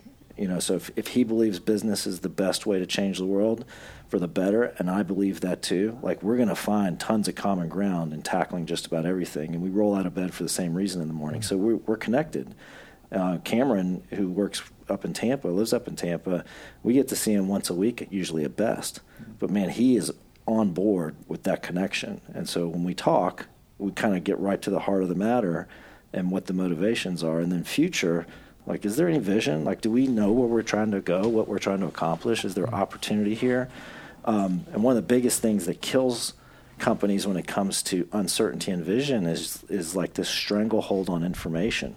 Like they may not be great at articulating this is the mountain that we're all climbing together. That, you know, few companies have that kind of determine a big, hairy, audacious goal kind of thing.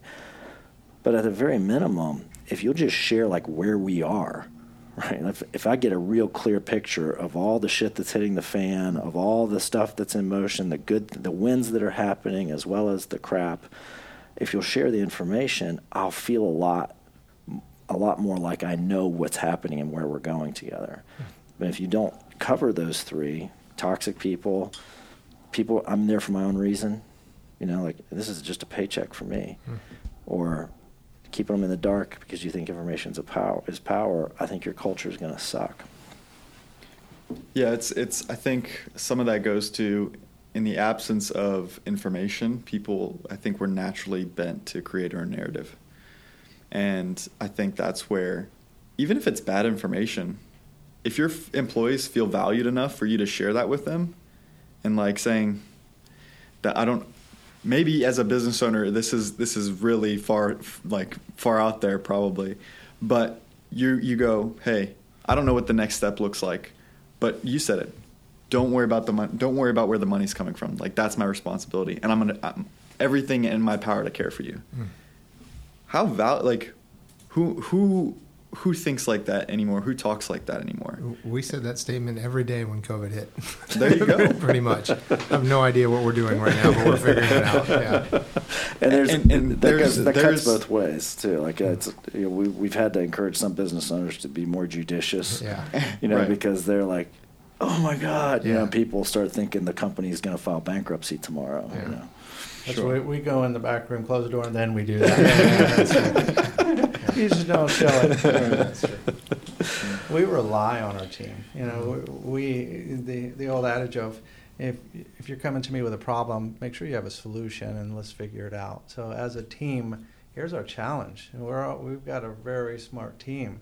So we've got COVID, and here are some of the main challenges. Let's bullet point them, and, and what are we going to do uh, to get in front of it? And so we rely on our team for feedback, and they are participating in the outcome. Mm.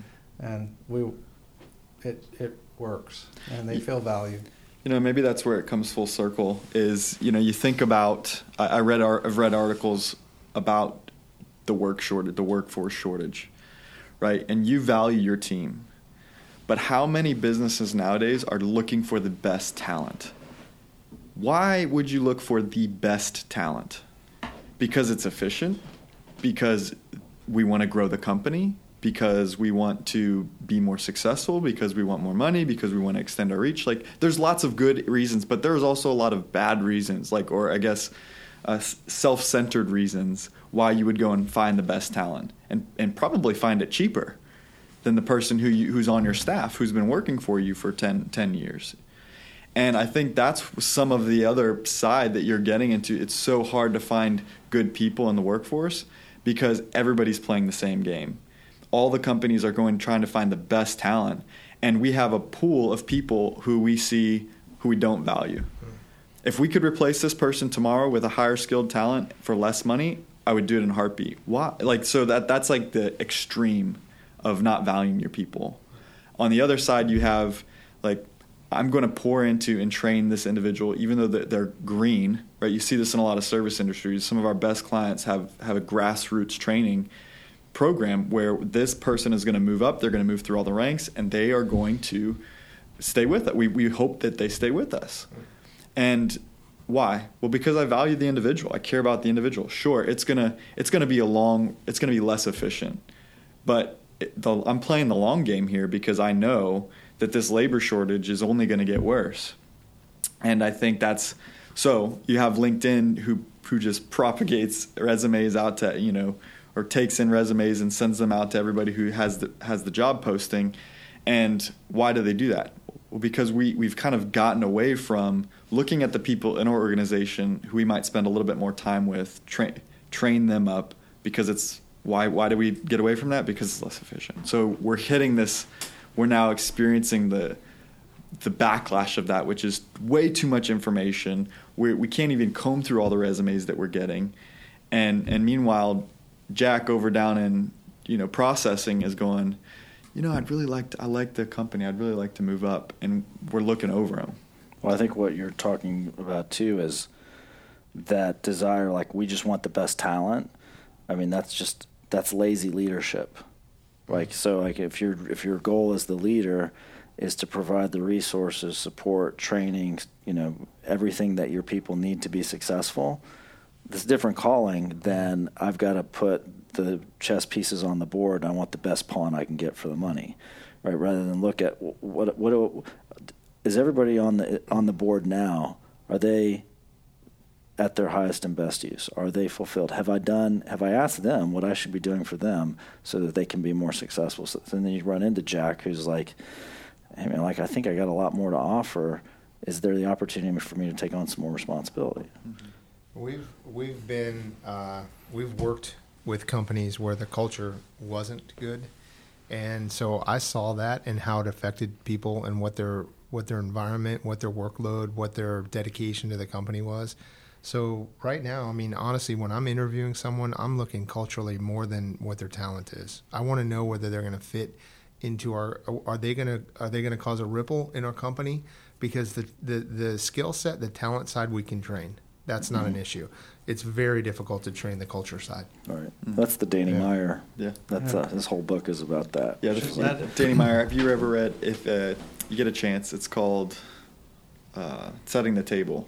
Listen to it. It's very it's yeah, too it's, hard to read. I mean, he's so wordy, and he, he his background, you know, travels to Italy, so he he uses a lot of French words, and you know, he's just long-winded in his explanations. But he he calls it the fifty-one percenter. He said we grade people and we hire people if they're fifty-one percenters, because if they get if they're fifty-one percent on board, they pass, they get a perfect grade on our culture, then the other half, the, the 49% is talent. Right. Right. The 49%, I can train somebody how to walk a tray to the table. I can mm-hmm. give them the script to have a great conversation with the the, di- the customer who's dining with us, but I can't teach them the the intrinsic like I can't teach them to value people. Right. Necessarily. There's like that that has to that. right? And I think that's a lot of what we do. Yeah. Yeah, we need to know them and that they they fit our mold and our culture and if they do all of that, we can set them up for a career path uh, at that point. But finding the right person with the right cultural fit and the, just the ability to see a problem and fix it, and that's what we look for first. And then we can set them up for success. You guys hungry? Mm-hmm. All right. you might be able to hear my stomach rumbling over. I heard it a couple times. Yeah, I thought so. Let's go eat.